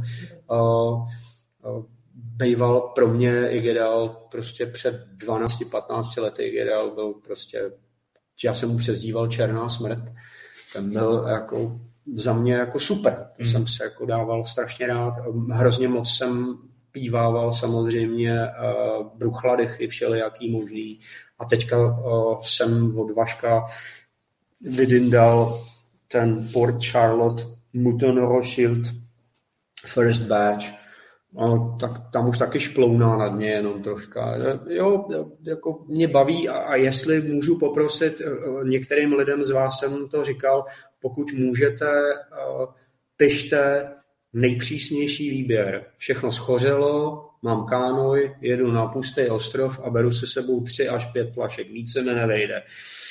Jaký bych si vzal? A, a já hrozně moc rád uh, ocením tuto vaši jako radu, protože na světě člověk jenom jednou má jenom jedny játra, jedny, jednu mozkovou kapacitu a nemůžeme ochutnat všichni všechno, to prostě není možné. Navíc vy třeba se soustředíte jenom na tu whisky a teď si vemte, že já ještě do nedávna jsem byl v provozu a, a musel jsem ochutnat třeba tři sta, čtyři sta, pět set vín za měsíc. A, a, a do toho ochutnávky rumů a, a orientovat se se v rumech, takže jsem musel pít rumy, že do toho jsem jezdil do Normandie, vybíral jsem Calvadosy, obchodoval jsem v Armagnacu, takže Armagnac, do toho koněk, víno, teď ta whisky a, a, a na všechno jsem se musel vyhradit prostě čas a jaterní a mozkovou kapacitu. A, a, a whisky to vyhrála, jako za mě. No ale ty jsi si sám teď položil otázku asi, tak těch pět flašek, co si vybeš ty na ten pustý ostrov? Ty to nejsou, jako, nebo možná ty, co jsou. Já jsem to řekl, pokud by jsem jako Bruchladech, Bruchladech, jak se jmenovala ta s tím pentagramem, Black Art, Black Art, ta mě bavila. Ta byla výborná. A tu nemám, takže tu si vzít nemůžu. Uh, strašně moc mě, uh, mě vlastně baví i takové věci, třeba Lagavulin šestnáct, možná se lidi nad tím jako ošklíbají. Mě chutná šestnáct Lagavulin je něco, co mě prostě chutná. To mám doma. Já mám doma třeba, nevím, teďka míň, když jsem skončil s barem, tak jsem měl třeba pět set druhů whisky. A už jsem to jak postupně nějak jako to eradikoval, zbylo mi jich třeba třicet nebo čtyřicet, co mám otevřených. Um, baví mě portkáskový whisky obecně. Portský. Jako portský. Po, portským, po portským neznám snad takovou blbou whisky, možná nějaká je, to, to, to, to se ke mně nedostalo. Nechci jmenovat jednotlivý jako brandy a nechci vůbec říkat, že bych jsem si vzal něco z kuvrérových jako věcí. Asi bych si nějaký kuvréra vzal, ale myslím si, že bych si vzal i něco prostě z klasických paníren, jestli vás takhle to... Jo, to, jo. Uh, protože ta, ta, ta whisky prostě má kolem sebe spousta informací, kde, kde ty si ty informace bereš, kam pro ně chodíš, co čteš. A teďka jakou whisky? Jako obecně, jako historicky, prostě technologicky, chemicky, prostě to je spousta informací, které člověk potřebuje nastudovat. No, je to daný trochu věkem, že já už nejsem nejmladší chasník. A, a protože mě baví pivní kultura, tak samozřejmě pivo je a, půlka cesty k whisky. Takže a, pro spoustu lidí takový jako banality, jako sladování to třeba úplně přeskočí. Pro mě sladování je třeba alfa omega. Když prostě nasladuju prostě blbě, nebo vůbec, ještě, ještě vybírám vlastně sladovnickou odrůdu. Takže už jenom ten fanatismus vybrat něco jako úplně mimořádného. Teď sledovat prostě uh, to, jak se mi mění ty škroby na ten cukr a v ten správný moment a šup s tím prostě na hvost a prostě zastabilizovat to, aby už to, aby už to bylo ono. A teďka takové věci, jako mít tam toho fachmana, který mi to našrotovat, to umí každý, ale prostě udělat uh, z toho ten materiál, ze kterého se potom buď destiluje, anebo dělá pivo. Tam je tolik věcí, které si můžou prostě podělat, že už jenom když už člověk teda, když už to vydestiluje, tak podle mě si musí jako strašně oddechnout, protože teď už to může jako podělat jenom tím, že to dá do blbýho dřeva a když to dá do blbýho dřeva, tak se to vždycky dá zachránit, protože když do toho dřeva chodím a chodím to ochutnávat, tak si to můžu jako posichrovat nějak, ale proto ty provozy, které jsou dle mýho slova, teď doufám, že se někoho nedotknu, ohavný tím, jak jsou obrovský, že tam lidi jako jezdí elektrovozejkama, protože těch sudů tam je prostě tisíce a tisíce a tisíce. Tak prostě tuhle, zrovna myslím, že to byl Váša, že některý sklepmistři jako jsou schopní sledovat, co se v každém individuálním sudu jako děje. Nevím, asi nejsem nadanej. Kdyby dali do sklepa, kde by bylo více jak tři sta sudů, tak se v něm prostě ztratím a nejsem schopný to sledovat, ten vývoj asi. Možná bych udržel pět set sudů, ale víc ne. A takže když vidím, že se mi ten vývoj jako posouvá blbě, tak se to dá vždycky zachránit. Vyleju to do něčeho lepšího a, a prostě držím se toho, že prostě alfa omega je špičkový výpal, špičkový dřevo a v tom sklepě nesmíme vůbec. Hmm. To jsou prostě tři věci a pak ten výsledek musí být prostě vždycky dobrý, nebo lepší než dobrý, velmi dobrý. Sleduješ českou whisky? Teď je takový boom. Sleduju to vlastně jenom jeden fenomén, to je Slachovka, který mě chytil a baví mě. A jsem netrpělivý, protože mě hrozně zajímá, jak to bude vypadat za deset, za dvanáct, za patnáct let. A protože Lukáš Andrlík je mladý kluk, tak věřím tomu, že toho čeká jako velká, velká budoucnost. A jsem mu to řekl, že jestli má někdo našlápnuto tady být jako českým kuvrérem, tak je to on, protože on to vnímá, on to cítí a věřím tomu, že půjde tou cestou těch hrozně drahých sudů, který se blbě schání, ale prostě, že na to sežene peníze a pokud to nebude od člověka, který, pro, pro kterýho dělá, tak třeba to bude dělat pro svý sám prostě pro sebe, protože to je to základní pochopení, že prostě bez prvotřídního dřeva neuděláš prvotřídní whisky. Můžeš udělat whisky, která bude dobrá, která bude hodně dobrá, ale pokud chceš udělat whisky, která prostě tě prostě složí, ze který prostě kulervoucí melenka, tak prostě to nejde udělat bez prvotřídního materiálu. Nejde to. Tam se musí sejít všechno. Jo, jo. Prostě když stavíš Ferrari, tak to nemůžeš dělat prostě z dílů, ze kterých se dělají, já nevím, nějaký asijský uh, auta na tři roky. Nejde to. Co, co, co ty bys ještě chtěl vlastně v tom svém whisky životě zažít? Co je takový tvůj sen? Všecko, já jsem úplně na začátku. Vlastně já jsem proti tady těm klukům, co tady svítí, úplně jako žabař. Já mám patnáctiletou historii pití whisky, mám třicetiletou historii pití alkoholu a mám dvacetiletou historii, dejme tomu, pití destilátů jako takových, intenzivních. Ale je pravda, že možná tím, že patnáct let mám tu pití, picí, nebo šestnáct let mám picí historii profesionální, tak se to možná trochu vyrovnává, že třeba spousta to má jenom nějakou lenošnou kratochvíli, že si jako je tak jako zalenoší, zablbne si s pár flaškama a pro mě to někdy jako je utrpení, někdy mě to baví, někdy mě to baví jako hodně.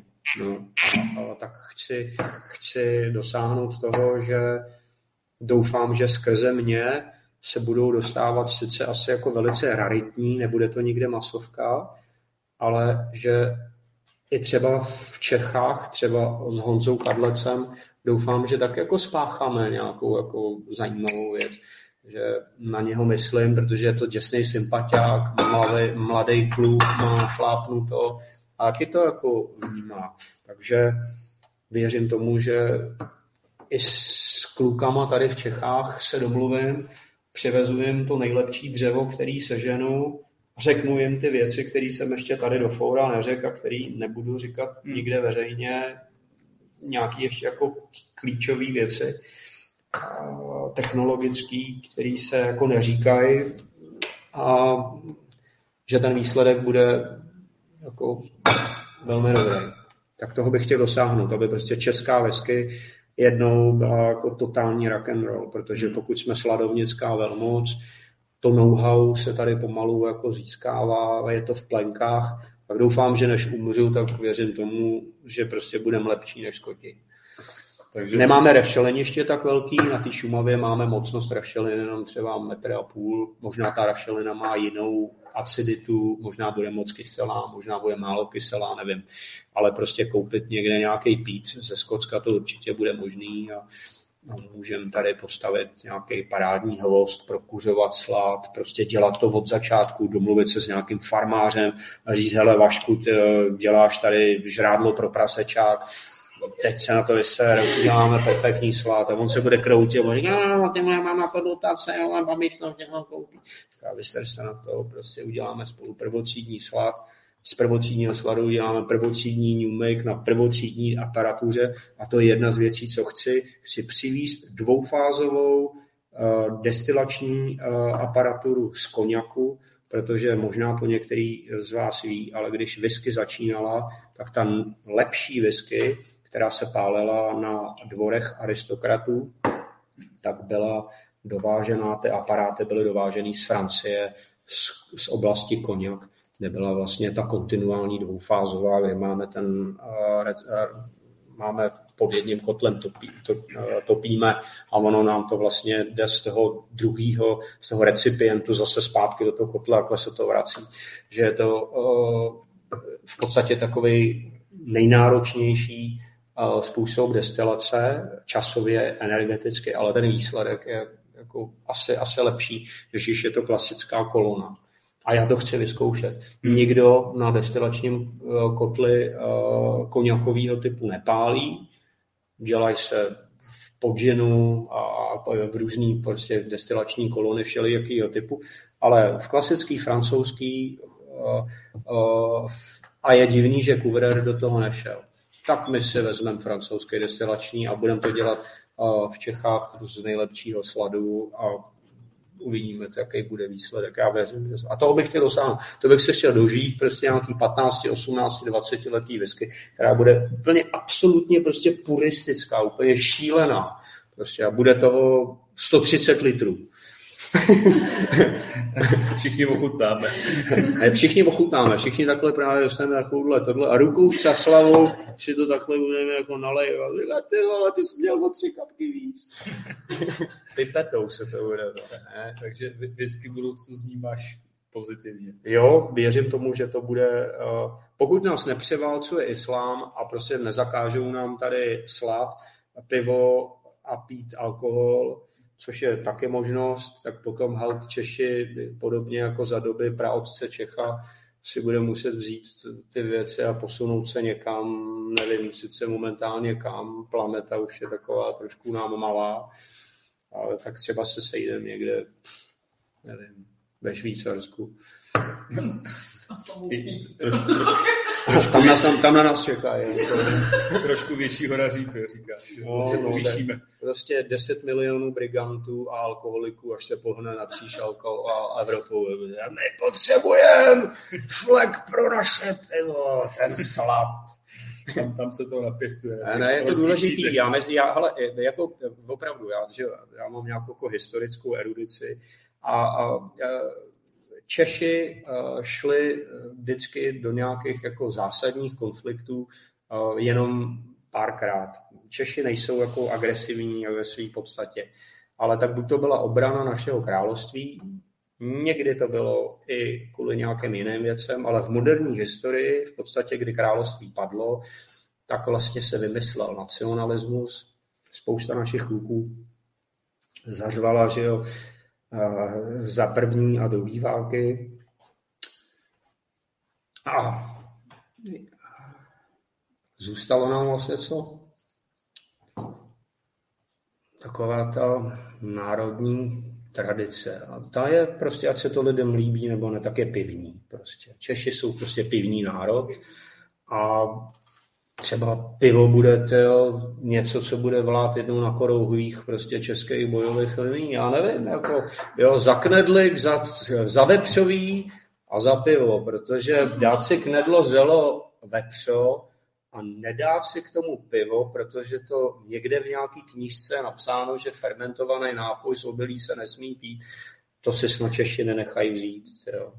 Tak Já věřím. Tak, tohle, tak to je jako... takový asi pěkný pomalý zakončení. Co bys si chtěl ještě jakoby, těm našim posluchačům vzkázat za sebe?